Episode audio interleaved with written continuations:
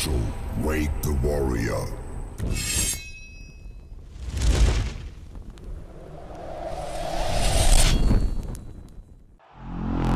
Ladies and gentlemen, it's showtime.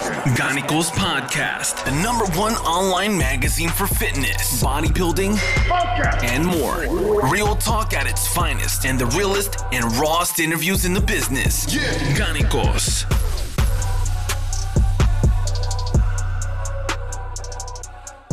Dann äh, guten Abend bzw. guten Morgen oder guten Mittag, je nachdem, wann ihr das Ganze hört. Ich begrüße euch zu einer neuen Episode des Gannikus Podcasts. Heute ganz locker flockig am Ostermontag, während die meisten wahrscheinlich von euch im Fresskoma liegen. Aber bevor wir richtig loslegen und zu unserem Gast kommen, ganz wichtig, habe ich den obligatorischen Werbeblock für euch. Enrico, du musst leider noch kurz warten. Kein Problem. Ich habe wie immer für euch zwei Codes und zwar spart ihr mit dem Code Podcast 10, offensichtlicherweise 10% auf alles bei muscle24.de. beispielsweise auf Kleidung von Gasp, Gorillaware und Better Bodies. Da bekommt ihr unter anderem auch mein Longsleeve hier.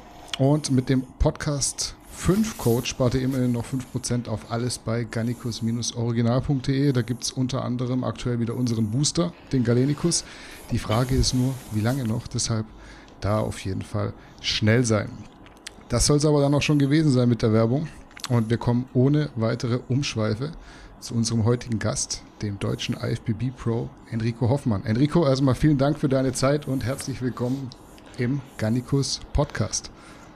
Ja, hallo, auf jeden Fall. Dankeschön, dass du mich angefragt hast äh, wegen einem Podcast. Bin natürlich äh, gern darauf eingegangen und äh, ja, freue mich jetzt äh, an die Leute natürlich ein paar Informationen weitergeben zu können. Du hast sicherlich auch einige Fragen an mich. Und ja, ich denke, es wird mal ganz interessant für die Leute.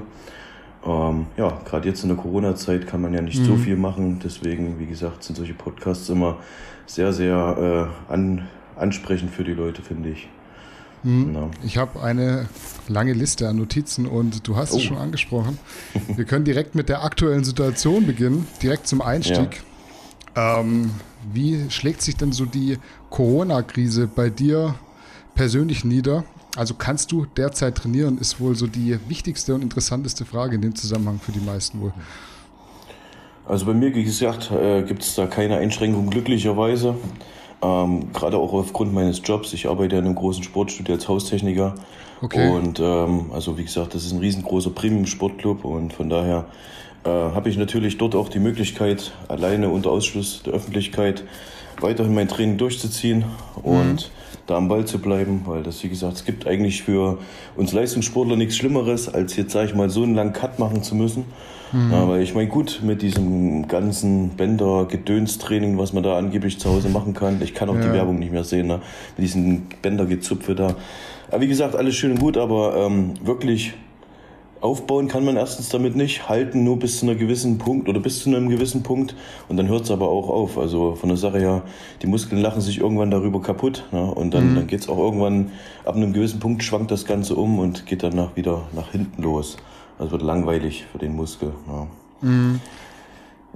Das heißt, für dich gibt es eigentlich gar keine Einschränkungen aktuell. Wie wäre es denn gewesen, wenn du jetzt, sagen wir mal, deinen Job nicht gehabt hättest und du würdest nicht in diesem Premium-Sportclub arbeiten? Hättest du dann noch eine Möglichkeit gefunden, irgendwo trainieren zu können? Definitiv. Also ich hab, ja. bin ausgesorgt. gibt es immer Möglichkeiten.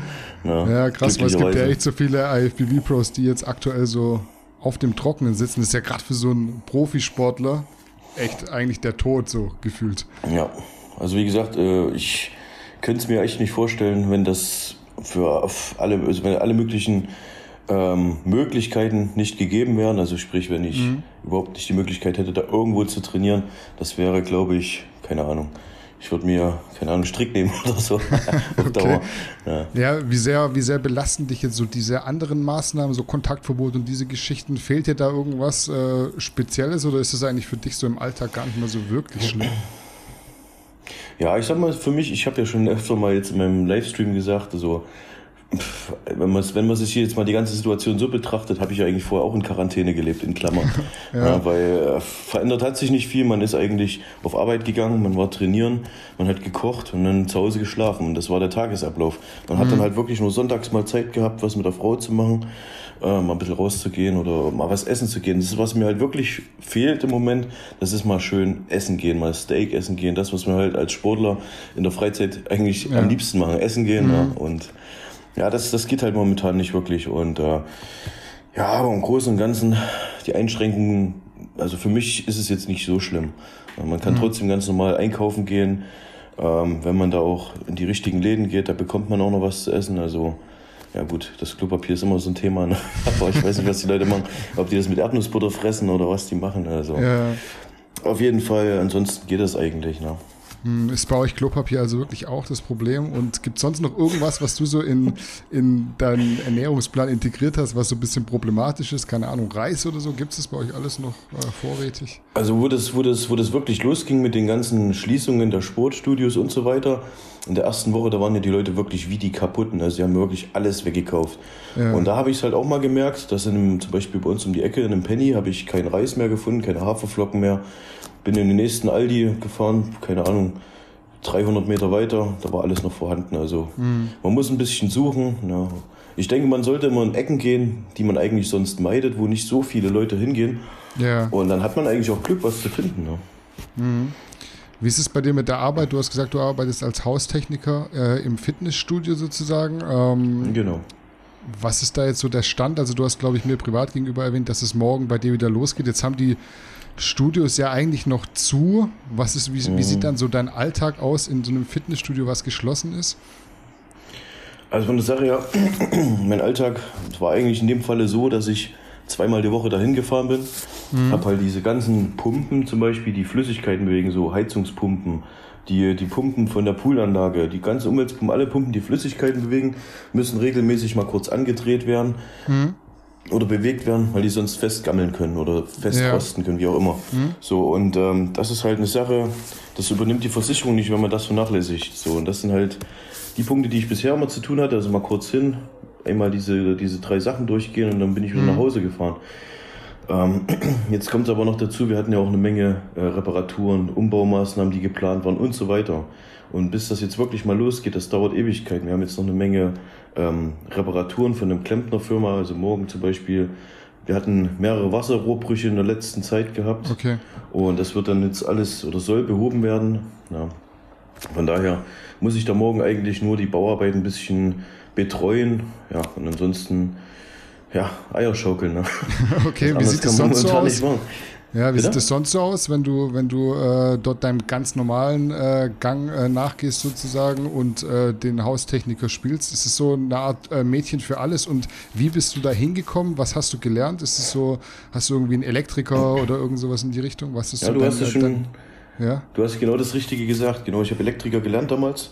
Okay. Ähm, war dann aber sage ich mal, nicht lange in dem Beruf tätig, weil ich auch gar, gar keine Lust auf diesen Job so wirklich hatte. Mhm. Ähm, bin dann irgendwann nach Hamburg gekommen nach ein paar Jahren. Ich war zwischendurch noch bei der Armee gewesen, zwei Jahre, mhm. also bei der Bundeswehr. Ähm, ja, auf jeden Fall habe ich dann einen Job in Hamburg gefunden als äh, Gerätetechniker für Sportgeräte, Heimfitnessgeräte, mhm. habe die halt aufgebaut, repariert, ausgeliefert. Das Ganze habe ich drei Jahre gemacht. Und dann hatte ich auch irgendwann die Nase voll, immer dieses Laufbandgeschleppe und das Ganze dann habe ich irgendwann mich äh, erkundigt und durch Zufall kam ich halt auf den Job in dem großen Sportstudio. Mhm. Und es hat sich super angeboten. Wie gesagt, äh, wie sagt man so schön, handwerklicher Beruf gelernt. Mhm. Dann Erfahrung mit Sportgeräten. Und das hat mir eigentlich äh, absolut den, des, die Tür geöffnet in, in diesen Job.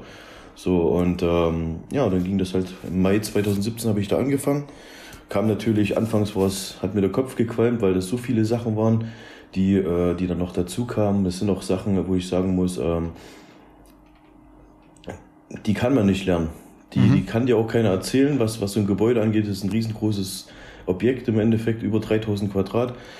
Und da passieren so viele Sachen, wo du wirklich am Anfang erstmal Firmen rufen musst, wenn irgendwas nicht geht oder wenn du was nicht hinbekommst, was dann aber ganz simple Sachen einfach sind, die du einfach, die dir niemand sagen kann, auch nicht der mhm. vorherige Haustechniker.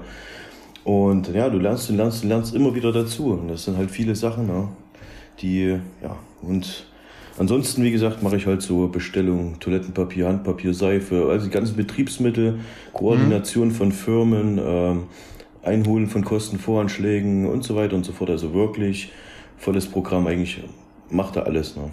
Mhm. Äh, wie ist jetzt gerade bei euch so der Stand? Also durch die Corona-Krise ist es ja so, dass so viele Leute irgendwann wahrscheinlich überlegen, wenn die Fitnessstudios nicht mehr aufmachen oder lange nicht mehr aufmachen, zahle ich den Beitrag weiter? Jetzt seid ihr ein Premium-Studio, was wahrscheinlich auch so einen gewissen äh, Preis ja. hat. Ähm, hast du da irgendwie schon Informationen, wie da so der Stand ist, ob da einfach weiter also gezahlt wird oder wie ich krieg's aus? ja oftmals mit, also ich krieg's ja oftmals mit von der Sache her, äh, ich soll ja jeden Tag mal oder jeden, jeden Tag, wenn ich dort bin, immer mal bei der benachbarten Physiotherapie sozusagen ähm, die Post abholen, die wir geliefert bekommen, weil bei uns mhm. ist ja niemand in der Rezeption. Ja. Und ich hole immer ein riesen Pamphlet mit Briefen ab, alles mhm. einschreiben, mhm. Kündigungen und so weiter. Aber von der Sache her wird das direkt weitergeleitet an die Hauptzentrale, die Briefe. Und die sollen sich dann darum kümmern. In der Regel geht es dann so, dass die entweder Ermäßigung kriegen oder oder äh, der Vertrag nach hinten raus verlängert wird oder mhm. was weiß ich. Also wie die das jetzt genau handhaben, weiß ich nicht. Aber auf jeden Fall, gut, wir haben natürlich auch Beiträge so um die 90 Euro teilweise. Die sind nicht immer gleich, sind individual. Da hat einer ein Handtuch-Abo noch, der andere hat noch Personal Training dabei und so okay. weiter. Also, das gibt ganz viele verschiedene Preise, Tarife, wie auch immer. Und äh, ja, wie gesagt, Premium ist halt teuer in meinen Augen. Ja. Mhm. Okay, hast du schon für, für Hamburg, wo du ja lebst, schon irgendwelche Infos, wie es da weitergeht? Gibt es da irgendwelche Insider, die euch sagen, äh, keine Ahnung, in zwei Wochen wird man wahrscheinlich wieder aufmachen? Gibt es wahrscheinlich nichts, oder? Nee, nee. Also 19. April soll ja eigentlich die Sportstudios wieder aufmachen, aber das, das, das ist Geträume, das ist, das wird nicht wird lange nicht passieren. Das nächste ist ja, wenn das doch so wirklich mal sein sollte, dann müssten wir irgendwo von der Regierung irgendwo mal, sage ich mal, eine Info bekommen, dass es wirklich dann heißt, ja, passt auf, dann und dann geht's wieder los, mhm. weil wir können nicht von heute auf morgen den Club wieder aufmachen. Wir müssen die Pools wieder befüllen. Das dauert locker zwei Tage. Wir müssen das Wasser wieder beheizen. Das dauert auch drei Tage. Das sind so viele Sachen, die man vorbereiten muss, bis der ganze Club wieder läuft, das ganze Objekt hochheizt. Das ist echt mega viel Arbeit. Ne?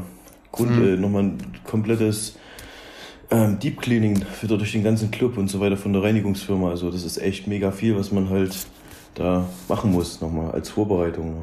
Mhm. Äh, um dieses Corona-Thema mal abzuschließen, bist du jemand, der sich versucht, auch so ein bisschen alternativ über die ganze Sache zu informieren? Also worauf ich hinaus will, ist, was hältst du persönlich so von dieser Hysterie, von dieser Panik, die gerade so in Deutschland umhergeht? Also ich muss persönlich wirklich sagen, ich finde das ganze Schwachsinn, es ist ein größter Lug und Betrug. Aber wie gesagt, ich will mich da aus dem Thema eigentlich komplett raushalten, auch wenn mhm. ich immer auf Facebook mitbekomme, äh, hier dies und das und jenes und da wird wieder was Politisches gepostet. Ich halte mich da einfach raus, weil erstens, wenn man sich da wieder mit einmischt, dann gibt es immer wieder Leute, die dagegen sprechen und dann muss man sich da mit Leuten rumstreiten, die da, mit die man überhaupt nicht kennt und darauf habe ich gar keine Lust. Ich halte mich da einfach raus. Mhm. Mehr, mehr wie gucken, was jetzt kommt, können wir nicht, ehrlich gesagt. Wir können einfach nur abwarten, was auf uns zukommt. Aber ich persönlich finde es die größte Verarsche, was, äh, was es momentan gibt. Ja, also ich meine, sicherlich gibt es eine Grippewelle, wie jedes Jahr, ganz klar. Mhm. Aber äh, es ist ja auch bewiesen, dass die ganzen Testergebnisse von der Bevölkerung nicht mal wirklich hundertprozentig ähm, sicher oder beziehungsweise äh, richtig sind, weil auch mhm. ganz normale ähm, Erkältungen, Grippeerkrankungen mit reingezählt werden. Von daher, wie gesagt, das war nur grobe Tests. Also so wirklich ganz genau, glaube ich, können die das gar nicht bestimmen. Mhm. No. Ja, also ich will auch, ja. ja. ich will auch immer versuchen, nicht zu politisch zu werden, aber mich interessiert genau. natürlich so die Meinung. Ich kann da am Ende auch nur sagen, was ich schon oft gesagt habe, ich will so mit Fakten mich zurückhalten, weil ich einfach kein Experte bin.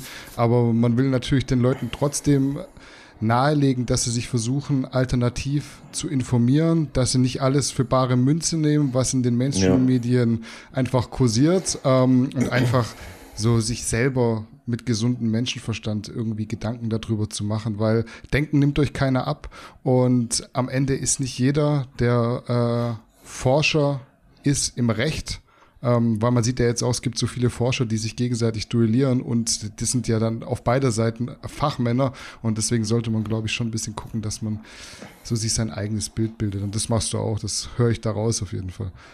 Erstmal das und, und eigentlich will ich es gar nicht mehr hören. Ich, ich höre da schon immer weg. Ich kann dieses Wort ehrlich gesagt auf Deutsch, ich kann das Wort Corona nicht mehr hören. Das mhm. geht mir nur noch auf den Keksen halt. Ja. Also ich, ich kann es auch nicht mehr ernst nehmen, ganz ehrlich. Mhm. Ja, dann lass uns direkt äh, in den äh, richtigen ersten Themenblock reinstarten, okay. den ich vielleicht mal so als Karriere ähm, betiteln würde. Also ich würde mal gerne so deinen Werdegang etwas Revue passieren lassen wollen. Du wohnst ja heute in Hamburg, hast du schon gesagt. Aber wenn man äh, dir zuhört, dann hört man ja schon am Akzent, du kommst nicht ursprünglich aus Hamburg. Vielleicht kannst du mal sagen, wo du geboren bist, aufgewachsen bist, was dich am Ende dann aber in die Hansestadt verschlagen hat sozusagen. Ja, also aufgewachsen bin ich äh, in, in Ostthüringen sozusagen, mhm. in Weida, das ist in der Nähe von der Stadt Gera. Wer, wer Gera auch nicht kennt, das ist in der, äh, wiederum, sag ich mal, 40 Kilometer von der Universitätsstadt Jena weg. Mhm, okay. Das sagt bestimmt den meisten dann was. Und ja, ähm, dort halt angefangen mit ungefähr 16 Jahren ans Eisen zu gehen, durch die Ausbildung in der Turnhalle in dem Kraftraum immer mal mit gewesen, damals bei, äh, wie gesagt, in der Ausbildung. Mhm. Hat mir schon Spaß gemacht und ähm, ja, mit 18 habe ich dann halt richtig angefangen mit dem Training und so weiter, immer energischer und ja, es war langer, langer Weg, sag ich mal. Mhm. Ja, und ja, bin dann zwischenzeitlich bei der Bundeswehr gewesen, da war ich auch so ein bisschen gehindert, sag ich mal, was das Training und die Ernährung anging. Mhm. Und mit, ich glaube, 20 war ich dann, 2011, Dezember, oder ja doch, Dezember war ich raus und hab, nee genau, nee Quatsch, Ende 2010 war ich fertig, so rum. Und im mhm. Januar 2011 habe ich mich dann das erste Mal in einem Sportstudio angemeldet. Vorher habe ich immer nur in so einem Hinterhofhütte trainiert. Also mhm, okay. die Leute, die mich auf YouTube verfolgen, sage ich mal, die, die kennen das Video. Da habe ich auch schon mal drüber gesprochen, wie sich das bei mir alles entwickelt hat. Die können auch gerne mal bei mir auf dem Kanal gucken, wenn es okay mhm. für dich ist, wenn ich das kurz mit dir du sage. Du darfst Werbung machen, wie du willst, gerne. und ja, auf jeden Fall ähm, dann damals in einem McFit angefangen, in Gera. Ähm, halt selbst so für mich trainiert, richtig Gas gegeben und habe halt auch gesehen, dass was passiert. Und habe dann auch in dem Jahr 2012 den Jens Schneider kennengelernt Mhm. Der war auch äh, recht oder war sehr erfolgreich als Amateur. Und da habe ich damals schon gedacht, da kam ich in das Studio rein und da war ich wirklich schon eigentlich in dem Studio mit der Breiteste. Da habe ich mich okay. immer gefreut so. Dann komme ich da rein, da sitzt da dieser Jens Schneider. Also ich kannte ihn zu dem Zeitpunkt noch nicht auf der mhm. Kurzhandelbank und machte irgendeine Übung, ich glaube Bizep Curls, irgendwas hat er gemacht. Und natürlich schon in Wettkampfform, kurz vor dem Wettkampf. Mhm. Dann dachte ich so, Alter, was ist das denn für ein Mutant? Ne? Ich gehe wieder nach Hause. Ne? Ja. Das kotzt mich an, ich bin nicht mehr der breiteste hier. Ne? Nein, und äh, auf jeden Fall, keine Ahnung, wir haben uns dann, wir sind dann echt schnell ins Gespräch gekommen und ja, hat er mich dann mal mitgenommen ähm, auf den Wettkampf.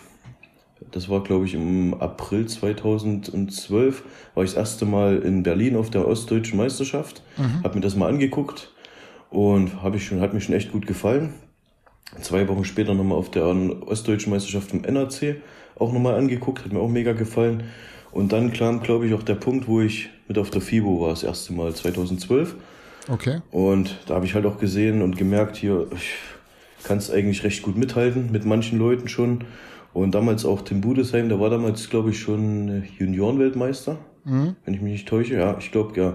Und da habe ich auch ein Foto mit ihm zusammen gemacht. Da habe ich auch so gesehen, Mensch, eigentlich, du bist doch echt ziemlich nah dran. Warum, warum sollst du es nicht mal probieren mit der Bühne?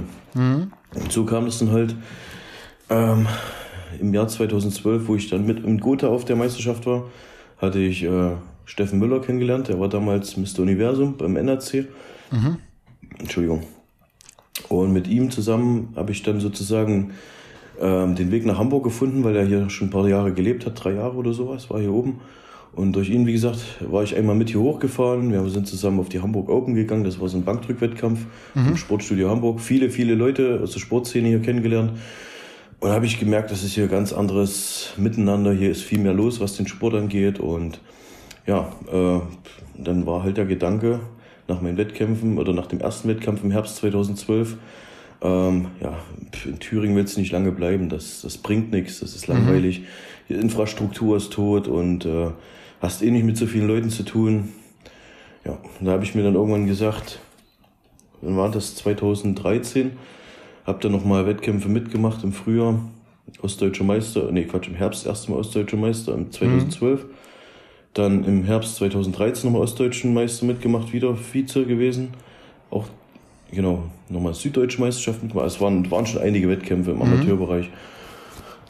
Und dann ging das halt los. Äh, ich bin bei meinem letzten Elektrikerjob sozusagen gekündigt worden und hatte dann aber auch keine Lust mehr da weiterzumachen.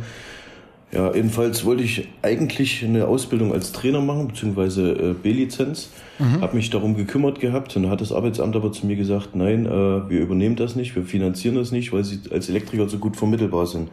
Okay. Habe ich gedacht, okay, was machst du jetzt? Äh, habe noch eine Möglichkeit gefunden, über eine andere Ausbildungsakademie die B-Lizenz zu machen. Viel günstiger. Bin wieder zum Arbeitsamt, habe das vorgeschlagen. Nee, es ist nicht so gut vermittelbar, machen wir nicht. Dann habe ich einen Job gefunden als sollte ich Mietwagen, also beziehungsweise nicht Mietwagen, sondern ähm, ähm, Kurierfahrten machen.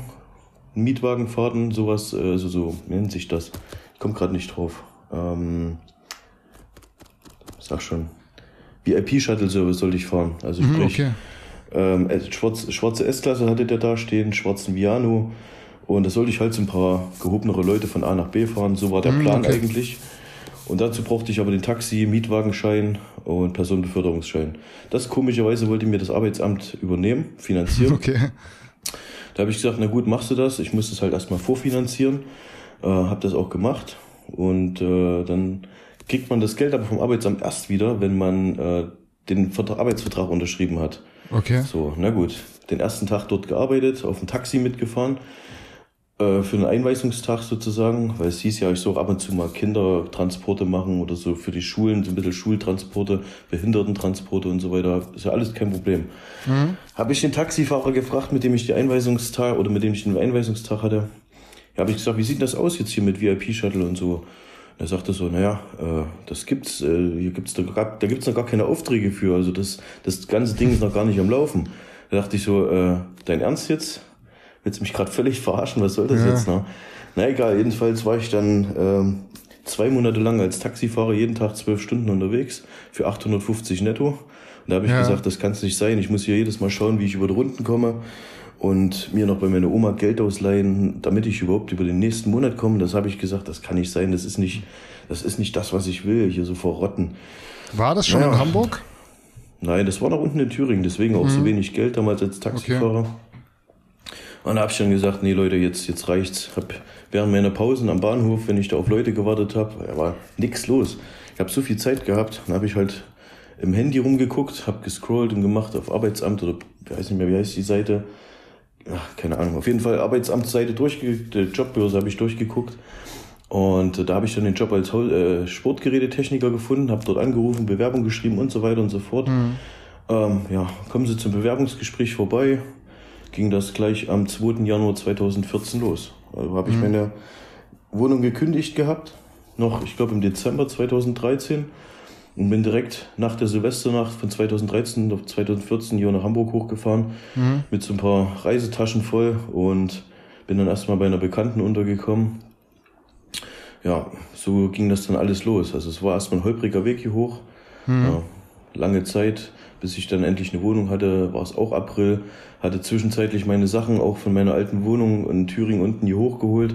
Die haben wir in einem großen abgemeldeten Longline, äh, Long, Long Sprinter reingepackt. Mhm. Also meine komplette Wohnungsausstattung war in einem Sprinter hinten drin. Okay. Ja, bis ich dann, bis ich dann halt die Wohnung hatte. Und ach, das hat, das hat eine ganze Weile gedauert, bis das alles dann wirklich, äh, sag ich mal, wieder einen geregelten Tagesablauf hatte oder ein geregeltes Leben. Ja. Aber trotzdem, trotz des Ganzen habe ich halt immer meinen Sport durchgezogen, bin immer zum Sport gegangen. Und ja, so ging das halt langsam weiter. Ne? Mhm. Und wann war dir dann ähm, wirklich bewusst, du hast dann schon ein paar Jahre trainiert, den Sport auch wirklich diszipliniert verfolgt, dass du auch die Chance hättest, ähm, wenn man jetzt so ein bisschen in die Trickkiste greift und die Büchse der Pandora öffnet, dass man wirklich auch professionell Chancen hat? Wann war das so das erste Mal in deinem Kopf präsent? Also zu der Zeit auf jeden Fall noch gar nicht. Für mich, ich war ja noch nicht mal deutscher Meister gewesen zu der Zeit. Ähm, für mich war immer das Problem, ich habe ja in meiner Zeit in Thüringen, ich habe zweimal einen ostdeutschen Meister gemacht, äh, ostdeutschen Vizemeister nur gemacht. Ich bin immer Zweiter oder Dritter sowas geworden. Mhm. Einmal, äh, ich glaube, zweiten Platz auf der süddeutschen Meisterschaft und 2013 nochmal einen dritten Platz auf der deutschen Meisterschaft. Mhm. Nach, nach der, das war dann der zweite Anlauf auf der Deutschen. Schon bei der ersten war ich ja gar nicht im Finale, da bin ich ja schon in Eliminationsrunde in der ersten rausgeflogen, mhm. weil ich mich damals überhaupt noch nicht präsentieren konnte. Ich wusste gar nicht beim Poster und dass man da sich vordrängeln muss und so weiter und sich zeigen mhm. muss. Bin da komplett unter der Wand der Athleten untergegangen und ja. Ja, weg war er. Weg okay. war er. Ja, auf jeden Fall. ja, genau. Ähm, bin ich dann auch nach Hamburg gezogen, eben weil hier der Sportszene viel, viel mehr los ist. Jobmäßig war viel mehr los. Neue Leute, andere Leute. Ähm, und so kam ich dann irgendwann auch zu Klaus Maybaum ins Olympic-Sportstudio hier in Hamburg mhm. und habe mit dem äh, zwei Saisons zusammengearbeitet. Das war, glaube ich, 2015 habe ich mit ihm zusammengearbeitet, genau. Weil 2014, das war das Jahr, wo ich hier hochgezogen bin und alles mhm. angefangen habe. Da habe ich wirklich mal ein Jahr Pause gemacht, was, Entschuldigung, was Wettkämpfe angeht. Und ähm, ja, das habe ich auch einfach mal gebraucht. Und dann habe ich halt gesagt, okay, jetzt, wenn alles gefestigt ist, wenn du deinen ganz normalen Ablauf hast, kannst du wieder anfangen mit Wettkampfvorbereitung und so weiter. Mhm. Bin dann, wie ich schon eben sagte, bei Klaus Maybaum eingeritten ins Olympic, habe mich oder habe ihn kennengelernt, dann haben wir zusammen angefangen zu arbeiten. Früher 2015 dann Berliner Meisterschaft mitgemacht, Gesamtsieg, Klassensieg und äh, Best Posing. Hab dann meinen Berliner Meister gemacht, zwei Wochen später Deutsche Meisterschaft, hab dort dann gewonnen im Frühjahr und hab dann im Herbst, äh, nachdem ich Deutscher Meister wurde, erst dann habe ich mir so überlegt, Mensch, jetzt bist du Deutscher Meister, was machst du jetzt? Ja, jetzt muss es weitergehen. Und dann war der Punkt mhm. erst wirklich bei mir im Kopf angelangt, sage ich mal, wo ich sagen kann, okay, jetzt hättest du die Möglichkeit, dich irgendwie vielleicht irgendwo in die professionelle Richtung zu begeben, weil WM, EM war für mich nicht attraktiv, weil mhm. jeder weiß, wie es im Sport läuft. Äh, die größte Verarsche für mich mit diesen Dopingtests. Ja, logisch. Äh, Gerade auf EM, WM. Und äh, deswegen erste Mal im Herbst 2015 die Amateur-Olympia mitgemacht in Liverpool in England. Mhm. Und habe dort damals, was habe ich denn gemacht? Den zweiten Platz, genau. Knapp verfehlt, den ersten. Und da habe ich mir dann, da habe ich dann Blut geleckt. Und da habe ich gesagt, mhm. jetzt, jetzt muss weitergehen. 2016 das erste Mal Prag mitgemacht, die EVLS. Da bin mhm. ich auch wieder, das war wieder mal ein ganz schlechter Start gewesen, fünfter Platz gewesen. Farbe verkackt, Posing verkackt und so weiter. Also äh, habe ich mir jetzt gesagt, jetzt muss ich irgendwas ändern. Ich packe auch nicht mehr wirklich drauf. Dann habe ich mir einen anderen Vorbereiter gesucht, habe damals mit Dennis Wolf zusammengearbeitet. Mhm. Weil, ich sagen, weil, ich, weil ich gesagt habe, okay, wie gesagt, mit Klaus, das hat immer super funktioniert. Klaus hat mich auch immer knüppelhart gebracht zum Wettkämpfen. Aber ich komme hier nicht mehr weiter, was Off-Season angeht. Mhm. Und da habe ich dann halt gesagt, okay, jetzt musst du halt mal ins Portemonnaie greifen und musst halt mal ein bisschen mehr bezahlen für einen, für einen, für einen amerikanischen Coach, beziehungsweise einen deutschen Coach, der auch in den USA lebt. Mhm. Mit Dennis Wolf zusammengearbeitet und habe dann in Prag 2017 nochmals mitgemacht mit einem komplett neuen Paket, komplett anders. Also ich war komplett geschreddet dann auf einmal. Mhm. Richtig runtergezogen, noch ein paar Muskeln mehr drauf gehabt und habe dann dort, wie gesagt, meine Profilizenz erhalten. Und das war dann der Start in das ganze Chaos jetzt, also in den ganzen mhm. Wahnsinn. Mhm. Ja, nee, also ja. ich bereue es auch ehrlich gesagt nicht, dass ich den Schritt gemacht habe. Na, natürlich sind die finanziellen ähm, Mittel beziehungsweise die, die, die Gelder, die man als Profi bekommt, nicht jetzt die große Welt. Aber man macht es ja im großen Teil oder im, großen, im Sinne macht man sie eigentlich auch für sich selbst, um sich selbst was zu beweisen, um selbst was zu erreichen. Mhm. Und das Preisgeld ist dann halt ein netter Nebeneffekt. Ja. Mhm. So sehe ich das zumindest. Bist du damals 2017, als du die Pro-Card geholt hast, wirklich auch mit dem Ziel äh, nach Prag gefahren, um Pro zu werden? Ja, natürlich. Also mhm. ich fahre ja nicht dahin, um, um Zweiter zu werden oder so. Mhm. Also okay. man, man, möchte schon irgendwie hin, man möchte schon auf Wettkämpfe fliegen, um halt zu gewinnen oder fahren, je nachdem. Ne? Mhm. Und ähm, dann habe ich halt auch schon so gesagt, bevor dem, vor dem Gesamtsiegerstechen, da gab es halt auch so den, diesen, diesen Oleg noch, der ist jetzt mittlerweile auch Profi. Mhm. Ähm, 212er Kollege ist das sozusagen. Ähm, schreiben auch öfter mal, auf jeden Fall, der war damals auch noch Amateur und der hat die Männer 4 gewonnen gehabt und der war ein absoluter Mutant. Riesen fette Beine, riesen Arme. Da habe ich gedacht, ja, das wird doch nie was gegen den zu gewinnen beim Gesamtsiegerstechen. Aber da habe ich damals noch Glück gehabt, weil er irgendwie nicht so ganz hart gewesen ist. Er war, glaube ich, vorher in Spanien gewesen, zur Arnold Classic oder irgendwo war er gewesen. Mhm. Auf jeden Fall, äh, da hatte er schon gut abgeräumt und ähm, hat den Klassensieg, glaube ich, gemacht. Und ja, in Prag war er dann halt beim Gesamtsiegerstechen leider nicht mehr ganz so hart. Und daher habe ich das Glück gehabt, ihn, sag ich mal, mit etwas weniger Masse und ich fand, fand damals hat er auch noch ziemlich dünne Beine gehabt, ähm, habe ich das Glück gehabt, ihn schlagen zu können. Ja. Mhm. Hast du es noch präsent, den Moment, als du damals äh, quasi das Gesamtsiegerstechen gewonnen hast? Ähm, wie, wie, wie, wie, wie, ich das, wie ich das empfunden habe, meinst du? Ja, ja, wie war der Moment? Also das ist ja dann so ein Ding, du trainierst, keine Ahnung, seit äh, 2011, 12, Sechs, 10 ja. oder und gehst dann ja, irgendwann 2017 auf die Bühne nach Prag, nachdem du das Jahr vorher da warst und nur Fünfter wurdest oder so und äh, wirst dann auf einmal Profi dort. Wie fühlt sich das an? Also ich kann es mir schlecht vorstellen, weil ich bin ja kein Profi. Und, äh, ja, also ich muss ehrlich sagen, es, ist, es war irgendwie lustig bei mir. Also ich war immer, ich habe die Leute beneidet, die dann Profi geworden sind. Mit Paul Polacek zum Beispiel schreibe ich ja auch immer mal. Und mhm. er war damals im Frühjahr 2017 Profi geworden. Und ich so, boah, geil, Paul, Glückwunsch und so. Und äh, da habe ich mich auch echt für ihn gefreut und dachte so, manche muss ein mega Gefühl sein, wenn du da oben stehst bist Profi geworden und so. Und dann stand ich auch oben und dann bin ich Profi geworden. Also sprich, dann, dann, dann hieß es ja, äh, Enrico Hoffmann, äh, erster Platz und so. Und da dachte ich, ja, geil, freue mich. Mhm. Aber irgendwie, ja, ich hätte jetzt nicht ausflippen können. Ne? Das war für okay. mich irgendwie, ja, ich habe mich halt gefreut so, aber irgendwie so richtig ausflippen konnte ich da halt nicht. Ne? Es war halt mega, war coole, coole, war echt geile Stimmung in der Halle, habe mich gefreut, aber so wirklich realisiert habe ich es dann erst mal so nach zwei, drei Tagen, muss ich ehrlich mhm. sagen. Ne? Da ging das dann los, da habe ich mich echt mega gefreut. Und da bin ich dann noch ein bisschen, ja, ein Tränen ausgebrochen, will ich nicht sagen, aber so Freudentränen kann dann schon mal so ein mhm. bisschen, ne? Zu gute Musik und so, hast du schon da, Mensch, geil, jetzt, jetzt geht's los, ne? Ja. Ja, das, aber sofort halt, wie gesagt, kam das nicht, ne? Mhm. Wurde dir eigentlich damals bei der Prag Pro angeboten, mitzumachen, sozusagen, als frischer Profi? Leider nicht. Das hätte ich mhm. sehr gern gemacht, aber ich wollte es auch sehr gern, aber das ging damals noch nicht, weil es ja damals irgendwie noch so war, dass die äh, NPC und die IFBB, ähm, die DBFV, mhm. IFBB sozusagen, die waren irgendwie, ich glaube, getrennt waren die damals noch nicht, aber das, das hat, das lief noch nicht so wie heute. Mhm. Ja, und ja, Heute, heute ist es ja kein Problem, ja, weil mhm. du direkt bei der sozusagen IFBB-NPC machst du ja deine Qualifikation, äh, um Profi zu werden und kannst dann bei der Pro League sozusagen dein Debüt gleich mitgeben. Ja. Mhm. Ja, ähm, das mal damals irgendwie noch anders geregelt. Ja, ähm, wenn wir mal kurz noch äh, bei den Coaches bleiben, du hast es schon gesagt, du hast mit Dennis Wolf zusammengearbeitet. Da würde mich mal interessieren, wieso du jetzt äh, Dennis Wolf als Coach gewählt hast. Es gibt ja da so mega viel Auswahl mittlerweile. Ähm, war das so ein Grund mit, dass er einfach die Erfahrung hat als IFBB Pro und auch quasi gleichzeitig Deutsch spricht? Oder hattest du noch andere Leute irgendwie äh, in der engeren Auswahl? Was war der Grund, Dennis Wolf zu nehmen? Na, einmal, wie du schon sagst, weil er halt auch Deutsch spricht. Ja und, und mehrfacher Olympiateilnehmer. Das war halt, er war halt für mich ein riesen, riesen Vorbild. Ne? Also absoluter Mutant gewesen.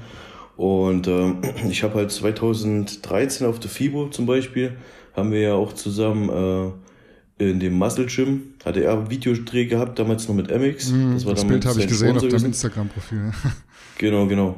Und da hatten wir also ich hatte ein Videodreh mit Muscle, Muscle Video hieß er damals und er halt wie gesagt mit MX und dazwischen haben wir halt mal so zwei Bilder, drei Bilder zusammen gemacht, haben uns so mega gut unterhalten. Und da hatte ich ihn wohl damals schon mal angefragt wegen Vorbereitung, da war er aber noch nicht so weit gewesen und hatten ihn halt schon ewig im Facebook drin gehabt. Und irgendwann habe ich gedacht, okay, probierst du mal, schreibst du noch mal an, wie mhm. es aussieht, weil er hat mich ja auch in Prag gesehen 2016, wo das so schief lief. Und ja, da kam er halt ins Gespräch und hat er gesagt, ja, okay, dann machen wir das. Da war ich sein erster öffentlicher Athlet, den er sozusagen also öffentlich vorbereitet hat, weil mhm. ja, unter der Hand hat er mal ein, zwei Leute vorbereitet, aber es war damals halt noch nicht so sein Steckenpferd. Ne? Mhm. War aber dann ja direkt von Erfolg gekrönt quasi. Ja, auf jeden Fall. Ne? Mhm, hat er dir zu das der Zeit zu der Zeit alles vorgegeben? Sprich, bis, wie kann man sich das vorstellen, wenn man mit Dennis Wolf zusammenarbeitet? Ist er dann so eher so eine Art Mentor, der dich unterstützt und dir trotzdem so ein bisschen freie Hand lässt? Oder ist es so, kann man sich schon vorstellen, als so absolutistisches äh, Verhältnis, äh, in dem er dir Training, Ernährung, Subs, Super Subs, alles solche Geschichten einfach so direkt vorgibt und dann so Selbstanpassungen vornimmt?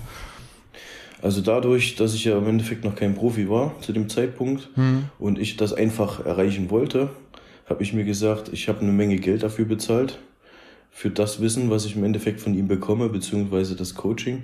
Mhm. Ähm, und dann mache ich einfach mal alles, was er sagt. Egal, mhm. ob du schon die Trainingserfahrung über die Jahre hast. Ich habe dann einfach mal gemacht, was er gesagt hat. Ernährung, Training, Supplementierung und so weiter. Und es hat halt auch ganz gut gefruchtet. Ne? Mhm. Mittlerweile ist es anders bei meinem neuen Coach, also bei, bei neu ist es ja nicht mehr bei Manuel Bauer. Mhm. Mit dem arbeite ich ja nun seit Februar 2018 zusammen. Und dadurch, dass er eine Menge Erfahrung hat und ich natürlich auch schon eine Menge Erfahrung habe, sind wir, sage ich mal, sind wir in einem super Zusammenspiel, wo man sagen kann, ähm, wir reden einfach mal über eine Sache. Mhm. Er bringt Vorschläge ein, ich bringe Vorschläge ein und sagen dann, okay, probier's mal aus, weil ich weiß, wie mein Körper funktioniert. Er weiß es ungefähr auch, weil er ähnlich arbeitet oder ähnlich funktioniert wie ich. Mhm. Genauso ist das mit Ronny Rocke. Also wir drei sind eigentlich so vom Körpertyp her sehr, sehr ähnlich. Ja. Auch was, was, was die, äh, wie soll ich sagen, was die Ernährung angeht und wie der Körper reagiert.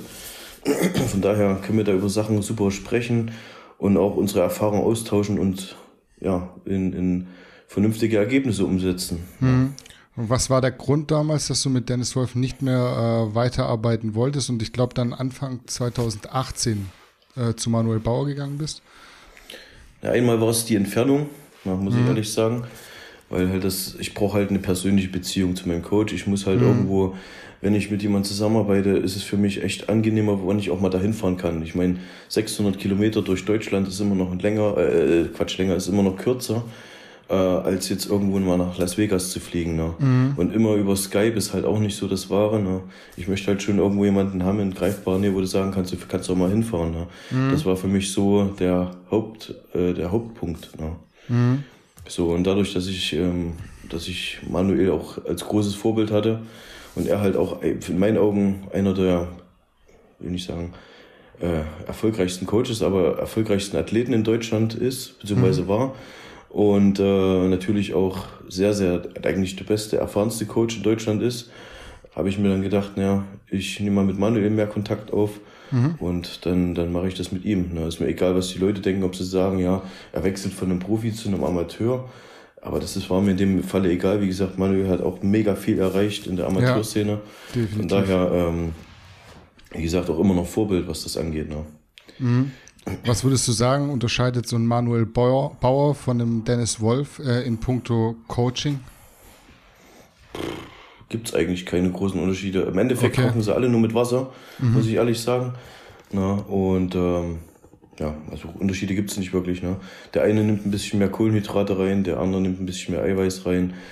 Also wirklich viel, oder der eine nimmt ein bisschen mehr Supersubs, der andere ein bisschen weniger. Mhm. Aber so im Großen und Ganzen, viele Unterschiede gibt es da nicht. Mhm. Aber Manuel Bauer ist ja schon so ein Coach, der sich auch sehr gut mit, mit Supplements auskennt und auch einen großen Wert auf Gesundheit legt. Kannst du mal sagen, Richtig. worauf er da bei dir besonders achtet, wenn es um diese Gesundheitsparameter geht und ähm, was er dir äh, nahrungsergänzungstechnisch so verordnet, was vielleicht nicht so jeder auf dem Schirm hat? Oh, da gibt es echt viele Supplemente. Auf jeden Fall fangen wir erstmal an bei dem, bei dem äh, Punkt ähm, Gesundheit. Mhm. Es ist ja nur so, dass ich, sage ich mal, vor jeder Wettkampfvorbereitung oder beziehungsweise vor jedem Aufbau auch. Das heißt, zweimal im Jahr mache ich im Endeffekt ein großes Blutbild. Mhm. Ähm, wenn ich diese Werte kriege, schicke ich sie zu Manuel und er sagt, ja, so und so, das sieht gut aus, das sieht nicht gut aus. Aber bis jetzt sah immer alles gut aus. Und wenn irgendwas mhm. mal in die falsche Richtung gehen sollte, dann wird er natürlich auch gleich gegengewirkt. Ja, ja ähm, das ist so der eine Punkt. Dann war ich letztes Jahr mal das erste Mal beim Kardiologen gewesen, also beim Herzarzt. Ja. Hab da auch alles checken lassen, weil das ja auch bei mir sozusagen verordnet war vom, vom Hals-Nasen-Ohrenarzt wegen dem ganzen, wegen der ganzen Sache mit dem Beatmungsgerät und nachts mhm. und so weiter und so fort. Er hatte da wohl irgendwie eine Herzrhythmusstörung gesehen im Diagramm vorher, vor der, bei der Voruntersuchung. War aber alles nur Fehlalarm, also vom Herzarzt okay. alles in Ordnung. Ähm, ja, das Einzige, was der Herzarzt gesagt hatte, ganz minimal eine Herzwand leicht verdickt, aber alles überhaupt noch nicht schlimm, gar nichts. Mhm. Ich soll in zwei Jahren mal wieder kommen, also alles top. Ne? Von daher ist ganz normal, dass beim Sportler das Herz ein bisschen, die eine Wand ein bisschen dicker ist. Mhm. Also wirklich alles im grünen Bereich. Ne? Und ansonsten so wegen, wegen Supplementen, eigentlich gibt's da nicht viel anderes. Ne? Also die ganzen Supplemente, die, die zum Beispiel Big Zone drin hat in ihrem mhm. Äh, Sortiment, die nehme ich sowieso schon. Äh, was nehme ich noch dazu? Ähm, das, das Q10 packt man sich morgens mit rein. Ansonsten ähm, Two per Day Kapseln, kennst du die? Weiß ich nicht. Mhm, ja, von, klar. von, von, Life Extension ähm, ist das, oder? Von Life Extensions, genau. Die haben eigentlich sehr, sehr viele und auch teilweise noch Vitamine drin, die es in den normalen äh, Vitamin ähm, nicht gibt. Mhm. Also von daher, so viel gibt's da, gibt's da nicht anders. Ne? Mhm, Aber du achtest schon sehr auch auf diese Gesundheitssubs, was jetzt früher, glaube ich, Ja, ja. wenn man jetzt mal vor fünf Jahren, vor fünf, sechs Jahren mit irgendwelchen Leuten geredet hätte, die Bodybuilding hardcore-technisch betreiben, da wärst du noch nicht so auf dem Trichter gewesen, dass du so oft gehört hättest, ja, da musst du hier einen Zitrusbergamott nehmen und äh, gucken, dass du deine Niere ein bisschen Nee. äh, unterstützen, sowas. Da bist du aber schon hinterher. Ja, ja, jetzt auf jeden Fall, jetzt gerade als Profi ist es für mich sehr, sehr wichtig, dass es, dass es alles super funktioniert und auch äh, gesund bleibt. Ja, weil man möchte ja den Sport auch ein bisschen länger machen, nicht mal, keine Ahnung, zwei, drei Jahre. Deswegen immer auf die Gesundheit achten. Die Gesundheit ist für mich auch das Wichtigste. Und von daher, wie gesagt, immer das Ganze mit bisschen Köpfchen betreiben. Mhm, Du hast es gerade schon nebenher kurz angesprochen. Was mich interessieren würde, du schläfst jetzt nachts mit Schlafmaske quasi. Genau, richtig. Mhm, Kannst du mal sagen, wie das so ablief, was dir das am Ende gebracht hat und ähm, vielleicht auch, was so die Kosten sind, bis du, bis du mal dort angekommen bist, dass du jetzt da so ein, so ein Gerät neben dem Bett stehen hast? Das wird, glaube ich, so viele Leute interessieren. Das ist ja, Schlaf ist ja so ein Parameter, der sehr wichtig ist, Ja. aber oft unterschätzt wird. Ja, das Problem ist äh, gewesen, dass ich einmal ging es los, dass ich über die Jahre, wenn ich schwerer geworden bin im Aufbau, ähm, ging das Geschnarche immer mehr los, immer mehr los. Und ich habe gedacht, das liegt nur am Gewicht. Und dann hatte ich aber das Problem gehabt, seit 2017, glaube ich, war das, wo ich selbst in Wettkampfform schon bei 90 Kilo war, habe ich immer noch geschnarcht wie verrückt. Habe ich gedacht, das kann es doch nicht sein, aber am Gewicht kann es nicht mehr liegen.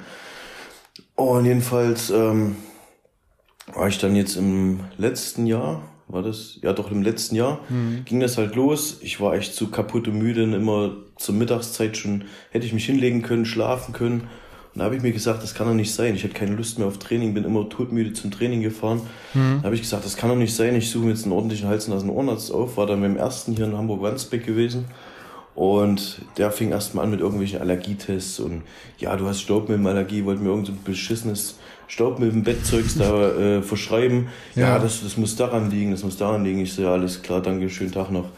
Ähm, bin dann, hab nochmal einen neuen gesucht, also ich war erst ein bisschen genervt, zwei Wochen, drei Wochen ging dann rum. Dann hab ich, hat meine Frau mich überredet, dass ich mir nochmal einen neuen suche, äh, Hals- und Ohrenarzt. Hab den nochmal aufgesucht und dann ging das los. Dann nochmal, wieder so, so einen komischen Schlafkoffer nennt er sich. Also das ist so ein, so ein, so ein EKG-Gerät irgendwie oder Ja. beziehungsweise wo du halt so die ganzen, der Schlaf überwacht wird. Ähm, Habe ich dann nochmals mitbekommen, wie bei dem ersten Arzt auch schon. Äh, weil der, wie gesagt, ich, oder, warte mal, ich, ich, ich ver- verwechsel, ich, ver, nee, ich vermerke gerade einiges. Pass auf, beim ersten Hals- und Ohrenarzt, der hat mir natürlich trotzdem so einen äh, Schlafkoffer mitgegeben, Ja. hat meinen Schlaf überprüft und hat dann aber anhand dieses Gerätes keine Atemaussätze oder Schlafstörung irgendwas feststellen können. Und da habe ich gesagt, das kann nicht sein. Ich schnarche meiner Frau die Ohren voll wie die Sau. Die macht sich Ohrstöpsel rein, die, die kann damit immer noch nicht schlafen. Die geht ins Wohnzimmer rüber, die hört mich immer noch schnarchen. Das kann nicht sein. Wie gesagt, dann beim zweiten Hals-Nasen-Ohrenarzt ging das Ganze wieder von vorn los. Wieder Allergietests gemacht, wieder Hausstaubmilben und Birke. Und ähm, wieder so einen Schlafkoffer mitbekommen. Und dann hat der Arzt wieder gesagt, naja, also ich kann jetzt hier keine äh, Atemaussätze oder irgendwas feststellen. Da habe ich, hab ich den Arzt richtig be- bedrängt, habe gesagt, glauben Sie mir im Ernst, ich bin todmüde, das kann doch nicht sein Ja. dass, dass, dass das hier alles nicht hinhaut. Da hatte mir dann nach mehrmaligen über oder nach, nach wirklich ein bisschen drauf drängen, hat er mich dann äh, ins Schlaflabor überwiesen, hat mir dann einen Termin gemacht. Das hat auch wieder Wochen gedauert, bis da die erste Voruntersuchung zustande kam. Und im Endeffekt im Großen und Ganzen hat es über ein halbes Jahr gedauert, bis das Ganze wirklich mal losging. Hab dann auch das Beatmungsgerät bekommen. Ähm, dann bin ich dahin und der Arzt bevor ich das Beatmungsgerät bekommen hat, äh, habe ich nochmal hier sozusagen eine Nacht dort geschlafen im Schlaflabor. Und dort wurde halt auch festgestellt, dass ich schnarche, keine Ahnung, bis zu 72 Dezibel laut, mit 26, mit 26 Atemaussätzen in der Nacht und so weiter und so fort. Also ich habe es ja dann auf Video gesehen und es war echt extrem. Und ich war selbst schockiert, da teilweise richtig die Luft weggeblieben ist. Okay. Und nachdem, nachdem ich dann aufgewacht war, weil der Puls immer höher gerast ist, äh, bin ich dann richtig aufgeschreckt. Und das waren dann immer die Punkte, wenn du die Atemaussetzer hast, die, die, dadurch bist du halt immer so kaputt. Das ist, als wenn du Marathon läufst. Ne? Das ist mhm. echt krass. Ja, und ähm, aufgrund dessen habe ich dann, wie gesagt, dieses Beatmungsgerät verschrieben bekommen. Habe das dann ein paar Wochen später bekommen. Dazwischen hatte ich dann nochmal eine Nasen-OP, habe mir die Nasenscheidewand auch richten lassen gleichzeitig und das Gaumensegel kürzen lassen, weil wir das gesagt haben, okay, das könnte auch noch ein Grund mit sein, warum mhm. das so krass ist. War es aber auch nicht. Und ja, dann haben wir halt festgestellt, dass wirklich bei mir, sobald ich in den Schlaf falle, die Muskulatur im Rachenraum zusammensackt, wie so ein, mhm. wie so ein, keine Ahnung, wie so ein, wie so ein nasser Beutel oder so. Auf jeden Fall ja. sackt das einfach zusammen, wird dadurch natürlich eng und kommt kaum Luft durch, man fängt an zu schnarchen. Mhm, okay. So, und das bringt auch so eine komische Beißschiene nichts und so weiter. Und deswegen mit dem Beatmungsgerät äh, ging das einmal frei, man kriegt immer Luft reingedrückt, das bleibt hinten alles frei, man kann gut schlafen. Und dann hatten die mir das im vierten, am 4.11. letzten Jahres eingestellt, auf meine 107 Kilo Körpergewicht damals. Das ging auch die ersten Wochen ganz gut. Ich war topfit, war ausgeschlafen, hatte Energie zum Training. Mhm. Und ähm, ja, jetzt nach dem Abbruch der Diät oder kurz vor Abbruch der Diät habe ich halt gemerkt wieder, dass, dass ich schnarche wieder mit dem Gerät. Also sagte mir die Frau dann, wenn okay. sie neben mir liegt, dass ich sage, das kann ja nicht wahr sein. Naja, habe mir einen Termin gemacht ähm, beim Hals-Nasen-Ohrenarzt wieder, weil es jetzt eigentlich darum gehen sollte. Nachjustierung, ein Vierteljahr später wird das Gerät ähm, ausgelesen und neu eingestellt. Mhm. Und durch die Corona-Sache wurde dann natürlich auch wieder nichts gemacht. Oder war die Praxis geschlossen, sagen wir es mal so. Und habe ich mir jetzt gesagt, das reicht mir jetzt. Ich gucke jetzt in YouTube rein, suche mir eine Anleitung raus, wie ich das Gerät umprogrammieren, habe mir die okay. Drücke selbst ein bisschen umgestellt, habe jetzt mehr Druck reingebaut und jetzt geht das auch wieder top. Also, okay. Ja. Würdest aber schon sagen, äh, hat dir gut was gebracht so für deinen Schlaf, wenn es richtig eingestellt ist? Naja, das ist halt mega wichtig. Das, das unterschätzen viele Leute wenn du nicht wirklich schlaf, äh, nicht richtig schlafen kannst, dann bist du so kaputt. Du hast keine Energie im Training. Sogar die, die, die, wenn du jetzt auf Diät bist und, und, und so viel schnarchst, du schlechten Schlaf hast, kurzen Schlaf dadurch, mhm. ähm, kann das natürlich auch extremst den Stoffwechsel beeinträchtigen. Du kannst, äh, deine Ernährung leidet darunter, dein Stoffwechsel leidet darunter. Manche Leute nehmen sogar dadurch nicht ab, weil sie eben zu krass schnarchen und, und keinen ausreichenden Schlaf haben, ja? keine mhm, ausreichende okay. Erholung. Das wissen hm. viele sogar gar nicht. Hm, okay. Wenn wir mal in der Gesundheitsecke bleiben, noch kurz. Ähm, ich habe mhm. bei dir gesehen, du musstest dich, glaube ich, es war auch Anfang 2018, glaube ich, äh, operieren lassen wegen einem Nabelbruch. Genau. Kannst du mal sagen, wie es dazu kam äh, und äh, wie dich das so na, im Nachhinein noch behindert hat, beziehungsweise behindert dich das überhaupt noch jetzt? Hm, also von der Sache her, ich selber habe es ja nicht gesehen. Ich habe nur, hat mich nur gewundert, dass über die Jahre der Bauchnabel im oberen Bereich ein bisschen rausgedrückt ist. Also nicht, okay. nicht der komplette, sondern nur der, nur der obere Bereich ist ein kleines bisschen rausgedrückt. Und er sagte irgendwann ein Bekannter von meiner Freundin zu Silvester zu mir, äh, ey, du hast einen Nabelbruch. Ich so, hä? Weiß ich nicht. Na, da sagte er doch, das sieht aus wie ein Nabelbruch, geh mal zum Arzt. Habe okay. ich es wirklich überprüfen lassen, tatsächlich äh, leichter Nabelbruch. Und da bin ich gleich äh, habe ich mir das gleich operieren lassen, Netz drunter, 10 cm im Durchmesser. Das war halt auch ohne Bauch aufpumpen, ohne so einen komischen Eingriff, sondern wirklich nur leichter Schnitt, das Ding drunter gebastelt, vernäht. Und äh, eigentlich hieß es dann ja zwei Wochen oder drei Wochen kein Training. Und ich war dann nach, glaube ich, zehn Tagen schon wieder im Training gewesen. Okay. Oder nach acht Tagen. Habe mir den Gürtel eng drum gemacht im Bauch und dann wirklich leicht Schulterdrücken angefangen, also wirklich alles ein bisschen mit Bedacht, hatte auch keine mhm. Schmerzen mehr. Ratzfatz verwachsen, mittlerweile merkt man das Teil gar nicht mehr. Und ja, alles super. Natürlich nehme ich jetzt trotzdem immer noch den, den ähm, Trainingsgürtel, mhm. mache ich meistens bei irgendwelchen schwereren Übungen drum, einfach um das auch, das Ganze ein bisschen zu schützen. Das ist halt, ja, um vorzubeugen. Ne? Mhm. War aber dann gar nicht so lang am Ende. Ich kenne viele, die jetzt dieses Bauchnabelbruchproblem haben und äh, das nicht richten lassen, weil sie irgendwie Angst haben, dass sie da ewig lang ausfallen. Das hört sich aber bei dir jetzt nicht so an. Ja, es kommt halt, wie gesagt, drauf an. Es gibt auch die Möglichkeit, dass sie sozusagen, ich weiß gar nicht mehr, wie das war, ich glaube, die, die heben die Bauchdecke sozusagen an mit mhm. Luft, glaube ich, um Platz zu schaffen. Und dann wird da sozusagen das, äh, das Netz eingenäht. Wie gesagt, manche machen das so Mhm. Und andere, äh, wie bei mir, machen unten am, am, unteren Teil des Bauchnabels einen kleinen Schnitt und da wird mhm. das Ganze dann mit Kameras und so weiter reingebastelt und vernäht. Mhm. Ja. Also war ein leichter Eingriff. Hm, Gibt es bei dir sonst noch irgendwelche äh, Verletzungen, die dich irgendwie in deiner Karriere mal zurückgeworfen haben? Zurückgeworfen in der Karriere jetzt selbst nicht. Ich hatte 2012 mal einen Faserriss hier in der Brust, deswegen auch okay. das Tattoo drüber, sieht man, wenn ich hier anspanne. Hm, okay. ähm, da ist mir damals mal beim Bankdrücken bei 160 Brustmuskel angerissen. Und äh, also nur ein Faserriss, aber das Gut, hätte ich damals gewusst, dass man das mit Physio alles in Ordnung bringen kann, auch diese, diese, diese Delle wegbekommt, mhm. dann hätte ich das auch gemacht. Aber zu dem Zeitpunkt, ja, war ich noch nicht so erfahren, noch keine Wettkämpfe gemacht, die Leute aus der Wettkampfszene noch nicht gekannt. Und daher, wie gesagt, ich wusste nur, ich wusste nur, dass ich jetzt das erstmal heilen lassen muss ja. und, und ein bisschen vorsichtiger machen muss. War halt alles blau gewesen, der ganze Bizeps, alles okay. war komplett blau. Aber im Großen und Ganzen, ja, kann man jetzt nichts mehr im Nachhinein machen. Das ist halt eine kleine Verhärtung, ne? Hm. Und das kriegst du jetzt nicht mehr rausmassiert über die Jahre. Okay, Physio ist ja ein gutes Stichwort, weil ich sehe mal bei dir, du bist relativ häufig dort und bist, glaube ich, sogar von so einer Praxis gesponsert. Ist es bei dir dann genau. reine Prophylaxe oder hast du so immer mal wieder mit Wehwehchen zu kämpfen, die du dann so im Keim äh, zu ersticken versuchst? Ja, also von der Sache her, wie du schon sagst, die, Physiotherapie NB, also Niklas Brandt Physiotherapie, ist mal einer meiner Sponsoren. Und ähm, bin jetzt mittlerweile auch, glaube ich, schon fast vier Jahre bei denen. Okay. Und das Gute ist halt, dass ich da wöchentlich meine 40 Minuten Physiotherapie zur Verfügung habe. Okay. Das heißt, äh, ich kann einmal vorbeugen, wenn, wenn irgendwas ist, Prophylaxe, wie du schon sagtest. Und ich gehe auch öfter mal hin, wenn ich Probleme habe. Zum Beispiel, ich lege ja meistens die, die Physiotherapie auf einen Mittwoch, hm. weil ich dienstags meistens Quadrizeps trainiere. Und bei mir ist das Problem, dass die äußere Sehnenplatte am Quadrizeps immer sehr schnell verhärtet oder ich sonst Probleme mit den Beinen bekomme, mit den mhm. Knien, vom, vom, vom, vom Gefühl her, was aber alles nur muskulär ist. Und äh, da lasse ich das halt immer alles schon schön behandeln. Und manchmal auch was anderes. Und dann einmal im Monat gehe ich auch noch zu einem Chiropraktiker. Mhm, okay. Da lasse ich mich auch nochmal richten. Und ja, das sind halt alles schon Sachen, die, finde ich, sehr wichtiger Punkt sind in einer professionellen Laufbahn, sage ich mal, um den Körper wirklich funktionabel zu halten. Ja. Mhm.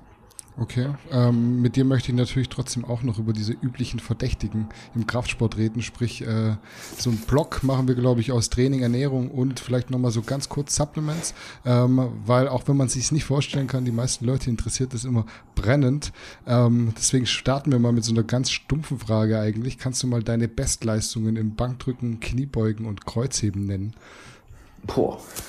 Ähm, also wie gesagt, Hast du es überhaupt mal gemacht, solche äh, One-Rap-Max-Versuche?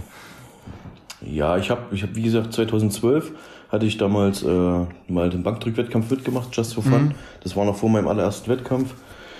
Da hatte ich damals 180 gedrückt auf der Bank einmal. Ähm, habe dann auch später irgendwann nochmal, ich glaube 200 einmal gedrückt, aber ich mache solche Sachen auch gar nicht mehr, solche Maximalversuche einfach aus mhm. Verletzungsgefahr. Äh, wie gesagt, das ist, das können gerne die, die Kraft-3-Kämpfe machen, also sprich die Kraftsportler, die Bankdrücken, Kniebeuge, Kreuzheben machen. Ähm, aber für uns, wie gesagt, das sind zwei komplett verschiedene Sportarten, die bis, bis zu einem gewissen Punkt zwar kompatibel oder, oder irgendwo ähn, sich ähnlich sind, mhm. aber im Großen und Ganzen sollte man das Ganze voneinander trennen. Also jetzt, wenn einer sagt, er ist äh, ein guter Bankdrücker, der kann natürlich auch äh, sicherlich, wenn die Beine und alles hinterherkommen, auch gut, gut auf dem Wettkampf dastehen. Mhm. Aber andersrum würde ich das einfach nicht riskieren. Wenn man in der Bodybuilding-Szene oder in der Bodybuilding-Richtung wirklich noch was vorhat, mhm. sollte man sich darauf konzentrieren, den Sport so gesundheitsbewusst wie möglich zu betreiben und nicht irgendwelche äh, Hauruck-Aktionen, irgendwelche Maximalversuche zu starten. Ich meine, klar, wenn man jung ist, macht man das gern mal, um zu gucken, wie weit kann man gehen, wie, wie stark ja. ist man. Aber im Großen und Ganzen finde ich es halt Schwachsinn, weil einfach das Verletzungsrisiko zu groß ist und halt die Gefahr, äh, sich aus der Laufbahn zu werfen, wie gesagt, zu einfach zu hoch ist. Ne? Mhm. Ja, aber wie du schon sagst, äh, ja, die, die Maximaldinger, was ich da maximal probiert hat, keine Ahnung, Kniebeuge war ich mal bei 205 oder sowas oder 215 Kilo. Das habe ich dann mal, aber ich mach, habe meistens so auf Wiederholung gemacht, ne? also mm, gar nicht okay. so maximal. Damals mit 205, keine Ahnung, so 12 Wiederholungen gemacht oder 250, okay. bin mir nicht mehr sicher. Ist zu lange her. Ähm, ansonsten so Kreuzheben auch so 240 und äh, Bankdrücken, wie gesagt, was ich schon sagte, 200. Ja. Mm. Wie gesagt, so, so pff, Maximalversuche mache ich gar nicht mehr. Hm. Spielen Grundübungen noch eine Rolle bei dir so insgesamt? Oder sagst du so, ich oh, gehe eigentlich mehr so auf mehr. Gefühl, mehr Maschinen, mehr Multipresse, solche Geschichten? Ja, also ich mache viel. Also das, die Multipresse bei uns im Sportstudio ist eigentlich schon sozusagen ein Gerät für jedes Training. Ne? okay. Ähm, also ich mache fast, also ich mache vieles an der Multipresse. Ob es die Kniebeugen sind, die mache ich zum Beispiel eng an der Multipresse oftmals, mhm. weil ich den äußeren Schwung sehr ausarbeite oder hauptsächlich ausarbeiten will am Quadrizeps. Ähm, so freie Sachen wie Kniebeuge ist mir einfach zu heikel auch. Weiß nicht. Mhm. Gerade wenn du immer ein bisschen Hudelei und, und Probleme mit den Knien hast, gerade äh, weil, weil irgendwelche Sehnen zu, zu verspannt sind, dann mhm. lieber mache ich geführte Übungen in der Multipresse oder einer Beinpresse oder Hackenschmidt, wo ich immer noch alles ein bisschen nach Gefühl ähm, bewegen kann. Mhm. Ja, wenn, ich, wenn ich merke, es ist zu schwer, dann nehme ich halt was runter. Also es ist bei mir wirklich, das ganze Training baut sich eigentlich äh, auf Gefühl auf, sage ich jetzt mal. Mhm. Okay. Wie sieht dein Trainingssplit so insgesamt aus? Konzentrierst du dich irgendwie auf bestimmte Schwachstellen? Weil ich würde jetzt mal behaupten wollen, so aus meiner Sicht bist du eigentlich schon sehr ausgeglichen als Athlet. Also von der Sache her, das Training, äh, wie soll ich sagen, ich mache das eigentlich so, dass ich alles einzeln trainiere. Mhm. Nur in der, in der Off-Season mache ich das zum Beispiel so, fliege weg. Äh, nur in der Off-Season mache ich das halt so, dass ich ähm, den Rücken mit dem Beinbeuger zusammen trainiere, einfach mhm. um mir einen Tag zu sparen nochmals, dass ich halt mittwochs frei habe und sonntags frei habe. Wiederum in der äh, Wettkampfvorbereitung trainiere ich dann wirklich sechs Tage. Also habe ich dann noch den Mittwoch zum Beispiel äh, Arme drin, Mhm. Ja, und, und wirklich, ich trainiere dann auch Beinbeuger und Rücken komplett einzeln und mache dann halt auch mehr Übung für die jeweilige Muskelgruppe. Das ist halt, mhm. um das Ganze nochmal ein bisschen besser auszuarbeiten. Mhm. Ja. Okay. Wenn du mal dein ja. Ernährungssystem kurz und knapp auf den äh, bring, Punkt bringen müsstest, wie würdest du das beschreiben? Also ich sage einfach mal ganz klipp und klar 70, 30. 70 Prozent sauber, jetzt zumindest im Aufbau. Okay. 30 Prozent Junk Meals, das heißt mal so ein Steak, mal ein Burger. Zwar nicht von McDonalds, gut, kommt auch mal vor, natürlich. okay, ja. Aber im Großteil mal so, so Burger von einem, von einem, von einem guten Burgerhaus oder irgend sowas. Oder, oder mal ein mhm. Steak essen, mal Sushi essen gehen. Das, was halt nicht direkt in der, in der äh, Bodybuilding-Ernährung drin ist. Mhm. Ja, aber für mich ist halt wichtig, 70% sauber, 30% Junk Meals. Weil wenn du dem Körper immer nur das Gleiche gibst und immer das Gleiche und das Gleiche, dann wird er irgendwann gelangweilt und kann halt auch nicht mehr weiter richtig aufbauen und arbeiten. Der braucht halt auch mal ein bisschen mehr Fett, er braucht mal ein bisschen mehr Kohlenhydrate zwischendurch. Einfach mal so eine mhm. kleine Spritze, immer nur mal zack. Ja. ja. und dann, dann, dann, dann, dann passiert da auch was. Mhm. Ja du hast schon gesagt, in der Offseason vor allem bist du auch mal jemand, der so sagt, ja, 30 Prozent kann man schon mal so aus anderen Nahrungsquellen holen. Ähm, äh, wenn du jetzt das mal so betrachtest von, von außen, äh, bist du auch mal so jemand, der, ähm, wie soll ich das sagen, einfach auch denkt, dass er dadurch so die Balance hält zwischen ich sag jetzt mal, diesem professionellen Wettkampfsport und ähm, dem sozialen Miteinander, weil es gibt ja oft so viele IFBB-Pros, die dann ihre Tupperdose auch in der Offseason einfach äh, mit ins Restaurant nehmen und sowas, wo dann schon auch mal, ja, dann äh, blöde Blicke kommen von den Freunden, die dann sagen, ey, jetzt ist Offseason, Dezember, kurz vor Weihnachten, da brauchst du jetzt deine Tupperdose also nicht das, mitbringen. Das, das muss ich ehrlich sagen, finde ich völligen Schwachsinn. Ich weiß jetzt nicht genau, welcher Profi das so macht, aber ähm, ich kenne eigentlich nur Leute, die in der Wettkampfvorbereitung sind, die das so extrem machen. Mhm. Ähm, wie ich schon sagte, also wenn, wenn man das so extrem betreibt, finde ich, kann nicht mehr so viel passieren. Und man äh, möchte auch irgendwo Fortschritte machen. Und das mhm. funktioniert in meinen Augen nur, wenn du auch wirklich mal was anderes zwischendurch futterst. Du willst ja auch noch ein bisschen Lebensqualität haben. Das ist ja mhm. auch das, worauf sich ein Athlet freut, auf die Offseason. Nicht nur um mehr zu fressen, auf Deutsch gesagt, sondern auch mal um andere Sachen zu essen. Mhm. Ja, wenn ich mir eine Diät, wenn ich mir eine Diät angucke, ja, es schmeckt zwar irgendwo, aber was bringt mir das, wenn ich nur in der Offseason die Kohlenhydrate hochschraube und dann im Endeffekt trotzdem den gleichen Scheiß frisst die ganze mhm. Zeit. Ne? Mhm, Deswegen ja, äh, immer mal auch was anderes zwischendurch mal und dann passt das. Ne? Wichtig mhm. ist halt, dass die irgendwo die, die, ähm, die Kohlenhydrate passen, die, die, der, der Protein, äh, Haushalt ungefähr abgedeckt ist, mhm. so dass immer alles ungefähr bei, bei sagen wir mal 95 Prozent sich bewegt. Mhm. Ja, wenn ich jetzt außerhalb esse oder mal was anderes esse.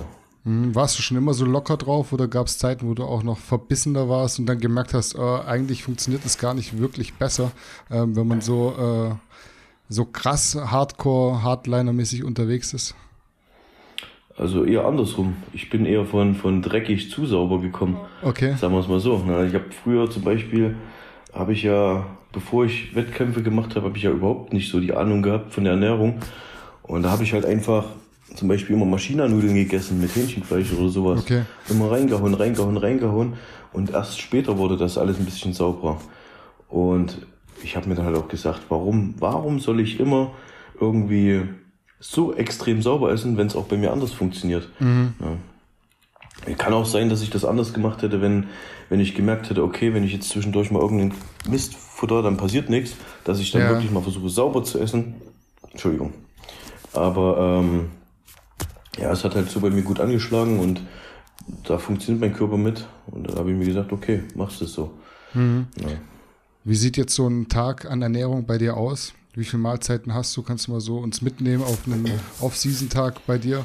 Wenn du auch mal so ein Cheat Meal drin hast irgendwie, wann, wann isst du das? Ist das vor dem Training? Ist das nach dem Training? Wie sieht es bei dir aus?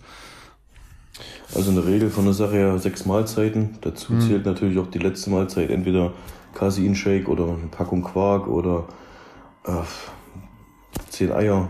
Ja, Das ist ganz unterschiedlich, je nachdem, wo ich halt gerade mal Lust drauf habe. Ähm, aber solche Sachen wie eben mal ein Steak esse ich dann natürlich gerne nach dem Training, wenn du wirklich schwer trainiert hast und du das, dein Körper die beste Werkstoffaufnahme im Endeffekt hat, dann am besten das Cheat Meal rein. Was bist du so äh, gewohnt an Kalorien in so einer Off-Season zu essen? Geht es schon mal so sehr weit hoch, was so beeindruckend ist für den einen oder anderen jetzt zu hören? Nein, also ich, ich habe gar nicht so viel. Das sind letzte Off-Season letztes Jahr waren zwischen 4200, 4700 Kalorien etwa. Okay. Ähm, mittlerweile sind es wahrscheinlich auch ein bisschen mehr. Ich denke mal so zwischen 4, 5 und 2000. Ja. Äh, was erzähle ich? 4, 5 und 5000 so rum.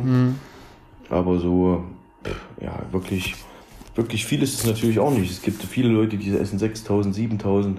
Ja, das ist aber einfach nur sinnlos Fresserei. Es bringt ja nichts, wenn ich rumlaufe wie ein Wasserschwein und, und dann total außer Form gerate. Also für mich ist es wichtig, dass man immer noch in der Offseason eine Form hat, die man zeigen kann, immer noch die Bauchmuskeln sehen kann, so ein bisschen. Und dann ist man eigentlich auf einem guten Wege. Ne? Mhm, Das hört sich jetzt nicht so viel an für äh, einen Athleten von deiner Statur. Kriegst du gut rein, oder? Geht, geht einigermaßen rein. Also ich bin nicht so der mega gute Esser, aber das, das Okay. geht rein. Okay. Ähm, wenn wir mal noch mal kurz auf Supplements zu sprechen kommen, nehmen wir mal an, du hättest keinen Sponsor. Bist jetzt ja trotzdem in, dem, in dem glücklichen äh, Verhältnis, einen Sponsor zu haben. Wenn du keinen Sponsor hättest, auf welche Supplements würdest du dich beschränken und was würdest du einfach als nice to have äh, ansehen und wahrscheinlich weglassen, wenn du es selber bezahlen müsstest jeden Monat?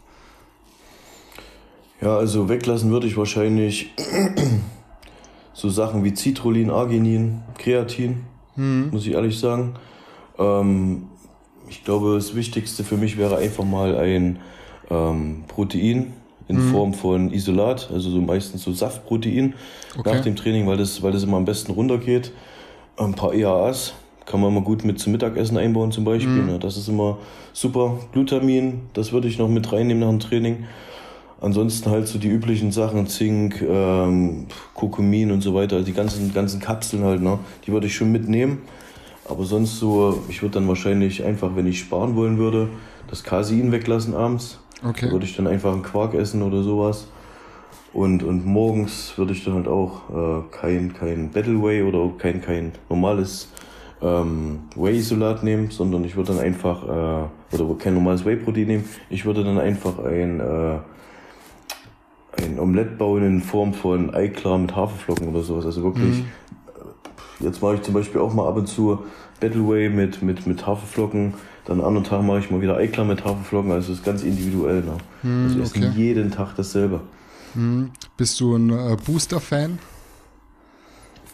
Ähm, eigentlich nicht.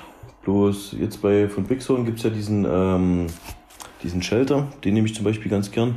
Okay. Weil das halt keiner ist, der einen so komplett aus der Fassung haut, sondern wirklich nur ein bisschen Fokus da ist, ein bisschen, ähm, ich sag schon, hier, äh, Koffein drin ist, dass man ein bisschen fit wird, das reicht mir eigentlich schon aus. Ja, und ich muss mich da nicht jeden Tag so mit irgendwelchen Boostern zukrachen, bis ich da hier, bis da die, bis da die Birne qualmt. Ne? Okay, wenn du, wenn du drei Supplements empfehlen äh, müsstest, äh, also vielleicht einem jüngeren Athleten, der nicht so viel Geld hat, was würdest du sagen, ist für den essentiell als vielleicht doch Anfänger? Auf jeden Fall würde ich EAAs trotzdem mit einbauen, ganz wichtig. Ähm, ein gescheites Whey-Isolat, Mhm. Und ähm, was würde ich noch mit reinnehmen? Puh, schwierig. Müsste ich jetzt. Ja, vielleicht doch noch, noch ein Casein für abends noch oder für fürs Schlafen gehen. Das okay. wäre das Wichtigste in meinen Augen, ne? So die drei okay. Sachen. Okay, guckst also äh, immer, dass genügend Protein quasi zu, zur genau, Verfügung steht, gesagt, um, ja. um aufzubauen quasi. Das ist so das, das Wichtigste in meinen Augen. Mhm, genau. Gut, gut. Ähm, Thema Wettkämpfe. Ich würde auf jeden Fall gerne zur letzten äh, Themenrunde, also deine jüngeren Wettkämpfe nochmal thematisieren wollen. Sprich, so einen kleinen Elefanten im Raum nochmal noch mal aufrollen. Ähm, auch wenn es jetzt nicht äh, so sein soll, dass es dir auf die Nerven gehen will. Ähm, äh, du bist ja letztes Jahr ähm, zu deinem Profidebüt bei der Indie Pro gestartet. Und hast da, mhm. glaube ich, wenn ich es richtig weiß, den dritten Platz gemacht. Stimmt das? Genau, richtig. In der 212er-Klasse. Ähm, war das für dich ein äh, gelungener Start ins Profi-Dasein? Ich fand nämlich, eigentlich gab es da nicht so viel zu meckern und am Ende waren da zwei Leute vor dir, die, glaube ich, nachher sogar beim Mr. Olympia gestartet sind, wenn ich mich da recht entsinne. Mhm. Ja, also äh, für den ersten Wettkampf war es super. Ne? Gerade in den USA ist es ja schwierig, sage ich mal, erstmal einen Namen, sage ich mal, sich zu machen. Und ähm, für den ersten Wettkampf fand ich eigentlich sehr gelungen. Ne? Mhm. Es war eine super Atmosphäre dort. Äh, das Teilnehmerfeld war super, also auch nicht wirklich, dass man sagen würde, ja, man hat ohne, hat ohne Probleme da einen dritten Platz gemacht, mhm. sondern waren schon wirklich gute Athleten dabei. Ähm, ja, also für den ersten Wettkampf super. Ne? Mhm. Ähm, es ging dann weiter zu New York Pro die am äh, Ende ja nicht so prickelnd verlief, sage ich jetzt mal. Da wurde ja echt sehr viel geschrieben und geredet und äh, ich will da nochmal betonen, ich will da äh, dir auch schon eine Menge, Menge Statements. Ja. Genau, also ich will dir da nicht auf den Sack gehen, ähm, das so äh, vorneweg. Aber jetzt ist es ja so, jetzt habe ich dich hier im Podcast und da wurde echt auch äh, viel geredet, da wurde ja auch von uns darüber berichtet und ähm, da möchte ich natürlich die Chance nutzen, einfach das mal so aus Interesse auch mal so von dir persönlich zu hören, wie das eigentlich am Ende war, ähm, um mir da so selber ein differenziertes Bild machen zu können und vielleicht auch so unsere andere Follower, die eventuell jetzt auch die Statements von dir nicht so auf dem Schirm hatten. Kannst du mal ein bisschen ausholen? Wie war das damals in New York? Sprich, mit wem warst du da? Wer hat dich gefilmt? Hattest du einen Betreuer vor Ort? Und wie war es allgemein? Vielleicht auch so nervositätsbedingt bei so einem Wettkampf, der ja mit der prestigereichste im Bodybuilding ist?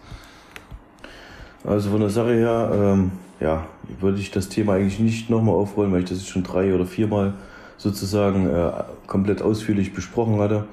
Ähm, Im Großen und Ganzen, ich hatte keinen Betreuer dabei, es war nur meine Freundin dabei, Team Andro mhm. war dabei. Mhm. Und äh, es gab Missverständnisse einmal. Ich habe äh, ein bisschen ein paar Fehler beim Laden gemacht, aufgrund der auch, sage ich mal, schlechten Verbindung, was das WLAN anging.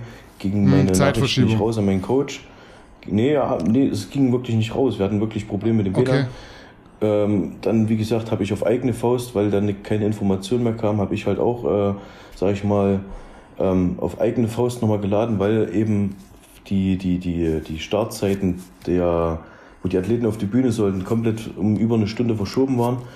Okay. Habe ich halt nochmal extra geladen und so weiter und das ging nach hinten los und Wasser gezogen und so weiter. Dann noch Fehler gemacht beim, bei der ersten Prosing-Runde beziehungsweise bei der Vorstellungsrunde rumgezappelt, mhm. rumgewackelt, habe mich dann selbst natürlich richtig äh, gestresst, habe dann noch was falsch verstanden gehabt, ähm, der damals noch bei Team Andro gearbeitet hatte, der mit mir mit war, der hatte natürlich ähm, das, was ich falsch verstanden hatte, aber auch immer noch so bestätigt, so wie, so wie ich das verstanden hatte, dass ich das wohl das richtig war der Andreas, hatte. Oder?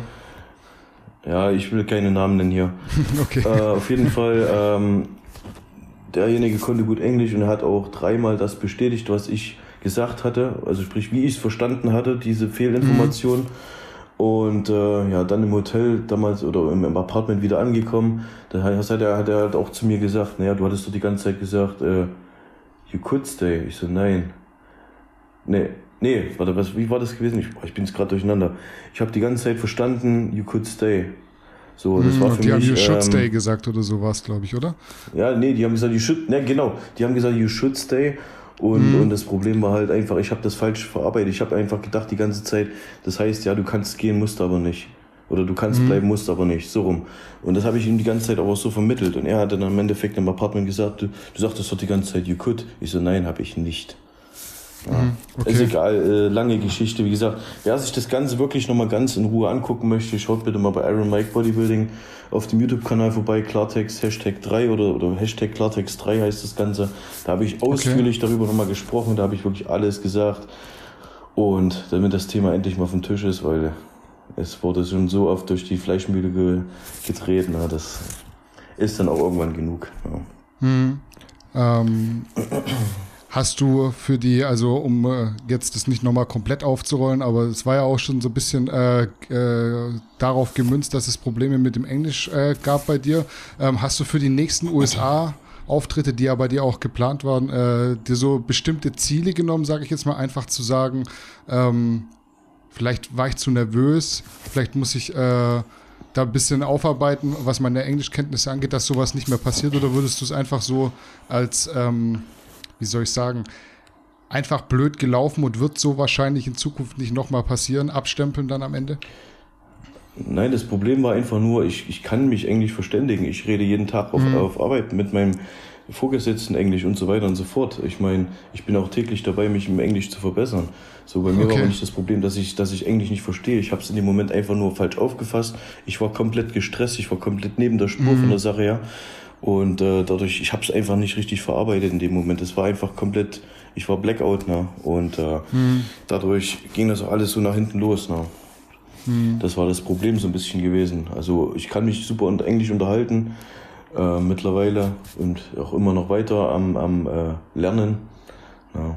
Also von der Sache her sollte es dann in Zukunft keine Probleme mehr geben. Was für mich halt immer nur ein bisschen das Problem war, ähm, wenn die Leute mit Akzent reden. Okay, ja. ja. Die haben meistens, manche Amis haben einen starken Akzent, die reden sehr schnell und dann ist es auch schwierig, die zu verstehen. Das ist genauso, wenn ich jetzt zum Beispiel nach Bayern fahre, wenn ich da hm, jemanden ja. verstehen muss, der wirklich tiefstes Bayerisch spricht, das ist schrecklich. Ja. Hm, also ich würde auf jeden Fall so im Nachhinein betrachtet sagen, auch wenn der so stark draufgehauen wurde, ich stelle mir das immer so vor, äh, als jemand, der jetzt im Bodybuilding noch nie einen Wettkampf gemacht hat, dann fährst du irgendwie zur Indie Pro, belegst da den dritten Platz, was ja wirklich ein super Debüt ist, fliegst dann weiter nach New York, um drittprestigereichster Bodybuilding-Wettkampf überhaupt. Früher Night of Champions, Markus Rühl hat das Ding gewonnen. Ja. Ist so wirklich ähm, ja, Creme de la Creme des Sports ähm, und bist dann natürlich auch mega, mega aufgeregt und da passieren so Dinge, die dir sonst eigentlich nicht passieren würden. Ja, das, dafür, war, das war richtig kacke. Ja. Das ist ja auch das, was mich ein bisschen geärgert hat von der Sache, weil das Pro-Debüt eigentlich so gut lief und dann diese Sache da danach so in die Hose ging, war das eigentlich für mich so mit das Schwierigste an der ganzen Sache. Ne? Hm. Das, was mich echt die ganze Weile gewurmt hat, aber mittlerweile äh, denke ich da auch positiv drüber. Ich bin ganz anders eingestellt, geht auch lockerer ran. Ich weiß, oder wir haben Fehler ausgemerzt, den wir gemacht haben beim, beim Laden. Und das wird alles nicht mehr vorkommen, ganz einfach. Ne? Hab mir auch viele äh, Stressquellen, sage ich mal, die da im Vorfeld in New York schon äh, sozusagen dazu geführt haben, dass das so kam.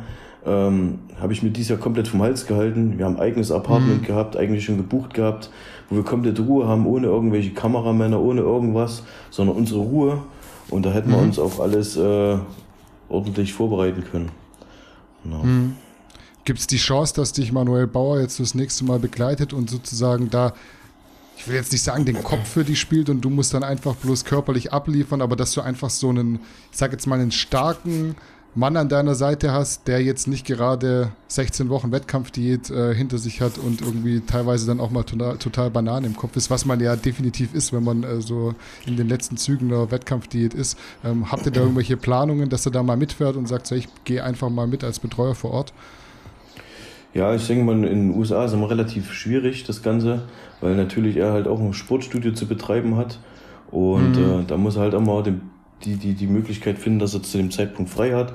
Da müsste ich das natürlich das Ganze auch für ihn übernehmen, also die, den Flug und so weiter, weil man kann nicht davon, kann nicht von ihm verlangen, dass er das halt auch noch alles bezahlt. Ja, und äh, ja, das wird dann halt auch finanziell schwierig, ne, ihn da mitzunehmen. Mhm. Deswegen kann man da am besten alles nur so gut wie möglich über, über das Handy regeln, beziehungsweise über Videotelefonie. Mhm. Und in Zukunft dann halt auch so Sachen ähm, ausschließen, dass man halt zum Beispiel die Farbe selbst auf dem Apartment macht, also die Wettkampffarbe, sondern einfach, dann bezahlt man halt das Geld und lässt die Farbe machen. Man hat seine Ruhe, mhm. man kann entspannt dahin gehen, ohne irgendwelche Stressfaktoren genau. vorneweg. Ja. Mhm, okay.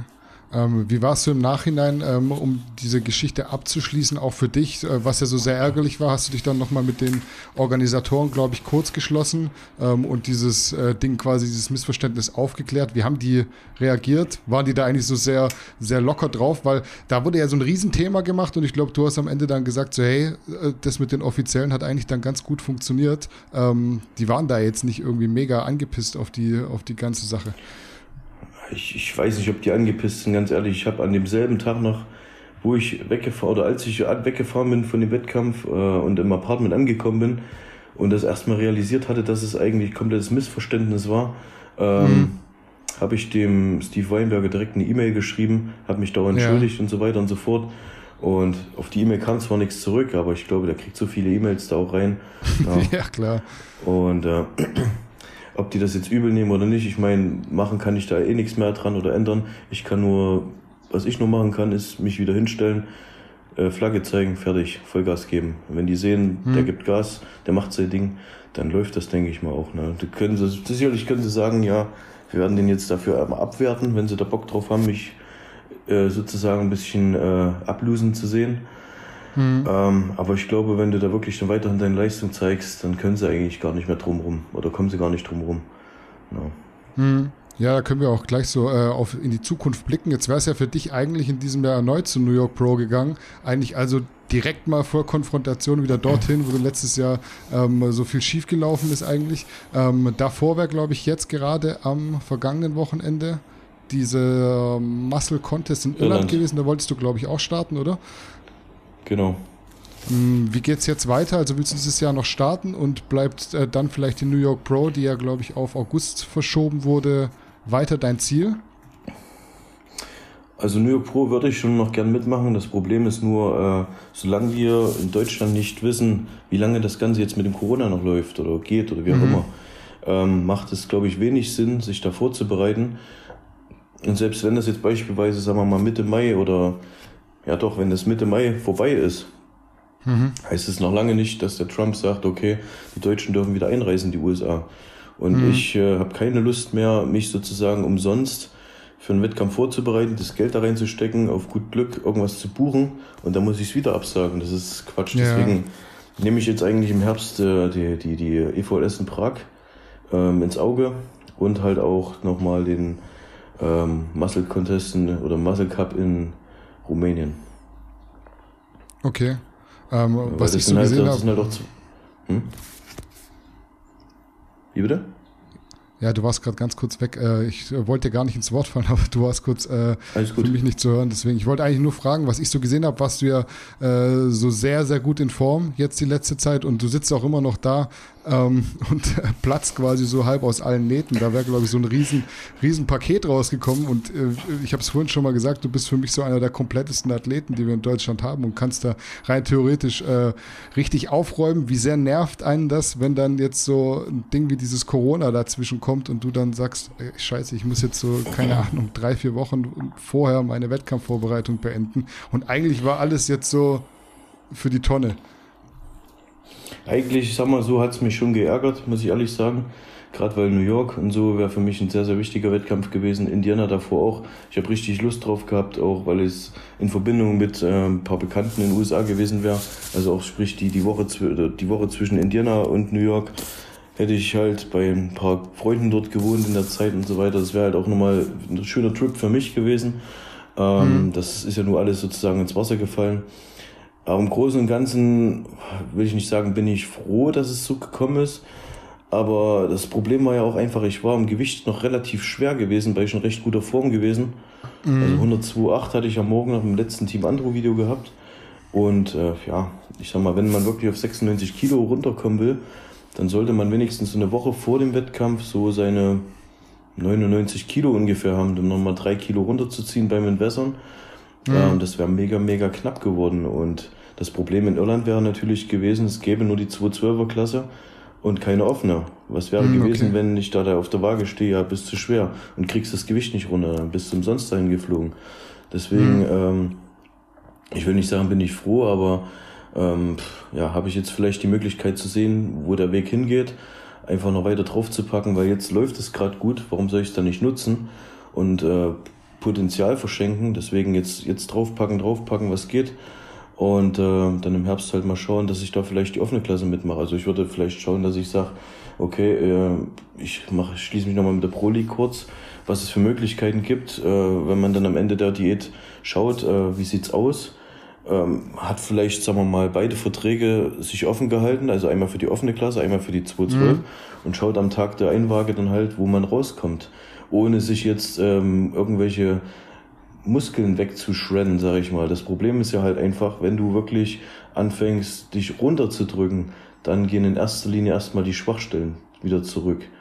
So, mhm. und das ist ja nicht Sinn und Zweck, da wieder Muskelmasse abzuwerfen. Man möchte ja einen möglichst vollen, prallen Look bei einer möglichst äh, hundertprozentigen Härte bringen. So, und, und das ist halt nicht möglich, wenn du da irgendwelche Muskelmasse abwirfst. Deswegen mhm. offen halten, was, äh, offen, wie gesagt, beide Klassen offen halten und dann schauen, wo man landet. Aber ich gehe mal stark davon aus, dass es dann im Herbst wirklich die offene Klasse wird. Ne? Mhm, das wäre jetzt für mich auch die nächste Frage gewesen, äh, ob du früher oder später planst, in die offene Klasse zu gehen, weil so wie du da jetzt sitzt, äh, und du auch selber sagst, ähm, dass es so schwierig ist, äh, dich da überhaupt noch in das Gewichtslimit zu drücken, wäre jetzt äh, für mich auch eigentlich nach dem, was jetzt passiert ist, so der logische Schritt gewesen, einfach mal zu schauen, was passiert, wenn ich jetzt weiter aufbaue, wie weit komme ich eigentlich hoch mhm. und bin ich dann schon konkurrenzfähig. Es gibt ja auch die William Bonecks und Dexter Jacksons, die ja auch äh, jetzt nicht die unbedingt 130 Kilo wiegen und trotzdem da richtig gut äh, mithalten können. Ähm, ja. Wann ist denn, wann ist denn Prag? Prag ist doch wieder im Oktober, Ende ich glaub, September, 26. Oktober. September, 26. September, glaube ich. Mhm. Also ist jetzt äh, euer Ziel, sprich das Ziel von Manuel Bauer und von dir, einfach mal äh, Gas zu geben, in den Aufbau zu gehen und ähm, genau. Diät dann quasi zu starten auf Ende September, sozusagen, dass man Ende September sozusagen, wieder in genau. Topform ist. Also ich hoffe, dass jetzt im Mai, Juni das alles mal vorbei ist ein bisschen, dass man wirklich sagen kann, äh, die Wettkämpfe im Herbst werden sicherlich stattfinden und man mhm. kann sich Anfang Juli dann auf wirklich äh, Wettkampfvorbereitung nochmal begeben, weil ich sage, mit zehn Wochen werde ich nicht hinkommen, aber zwölf Wochen brauchst du schon, glaube ich, um da wirklich in Form zu kommen. Deswegen mhm. Anfang Juli wieder auf Diät gehen und dann Vollgas. Ja. Hm. Und ich denke, das wird dann auch etwas entspannter, auch gerade vom Kopf her, wenn man weiß, okay, man hat jetzt kein Gewichtslimit mehr. Man muss sich nicht unbedingt auf das Gewicht runterdrücken, sondern man arbeitet einfach Stück für Stück sein Gewicht runter. Und wenn es am Ende doch noch nicht ganz so ist, wie es sein sollte, dann zieht man halt noch mal ein bisschen mehr an. Ja. Mhm. Was denkst du, so in, in der offenen Klasse, mit wie viel Gewicht könntest du, du, da stehen, wenn du jetzt in die offene Klasse gegangen wärst und jetzt nicht diese Maßnahmen ergriffen hättest, um vielleicht einfach schon noch mal ein bisschen Gas zu geben, um schnell runterzukommen auf die 96? Also jetzt wäre ich vielleicht so über, ich sag mal, 97, 98 Kilo wäre ich vielleicht gewesen, vielleicht noch 99, ich weiß es echt nicht. Aber ich mhm. denke mal eher so 97, 98, mehr dann wahrscheinlich auch nicht. Ne? Mhm. Und jetzt mit, mit äh, halben Jahr nochmal noch mal, äh, quasi dazwischen, sind da die 100 Kilo realistisch? Ich denke, ich denke ja. ja. Und selbst wenn dann zwischen 99 100 irgend sowas, denke ich mal, man kann das immer schlecht sagen, aber bei der jetzigen Form in der Offseason, ähm, denke ich mal, ist es schon möglich. Zumal ich bin jetzt eh die vierte Woche noch mal ein bisschen runtergefahren, wirklich mal ein bisschen noch ruhiger machen. Na, mhm. Und äh, erst dann gebe ich wieder Vollgas. Ne? Mhm. Ich habe jetzt halt morgen so mein Gewicht von, von ca. 113,5, 114. Das versuche ich jetzt immer auch gut zu halten.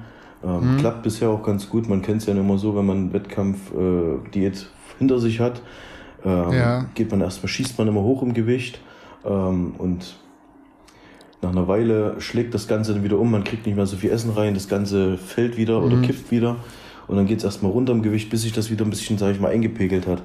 So, aber im Großen und Ganzen muss ich auch ehrlich sagen, hat es gut funktioniert, dass ich jetzt nach der äh, oder in der Zeit, wenn ich wieder richtig angefangen habe zu futtern, habe ich auch mhm. wirklich mein Cardio jeden zweiten Tag noch gemacht, auch für den Herz-Kreislauf.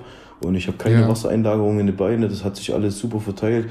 Ich habe teilweise noch ein bisschen streifige Schultern und so weiter. Also das, das läuft echt gut. Ne? Also muss, bin gespannt, wo jetzt die Reise noch hinführt. Mhm. Äh, wenn wir mal ein bisschen weiter nach vorne gucken, ist der Mr. Olympia für dich ein Ziel, dass du am Ende so schnell wie möglich erreichen willst? Also im Zweifel auch nach Punkten, wenn es nicht anders geht. Es gibt ja einige Athleten, die am Ende nur nach Las Vegas fahren würden, wenn sie mal auch tatsächlich einen Wettkampf gewinnen. Wie ist es bei dir? Ähm, genau so wie du es jetzt als zweites gesagt hast, ist mein, äh, sehe ich das. Also wenn ich jetzt nicht irgendwo einen Wettkampf gewinne, bin ich auch nicht in der Lage, in meinen Augen auf der Olympia mitzuspielen. Deswegen, mhm. für mich ist das Ziel, irgendwo einen Wettkampf zu gewinnen. Ähm, um dann halt vielleicht irgendwann mal zu sagen, ich könnte eventuell unter der Top 10 mitspielen auf der Olympia. Mhm. Ja, mhm. Das ist halt, das wäre so das Ziel.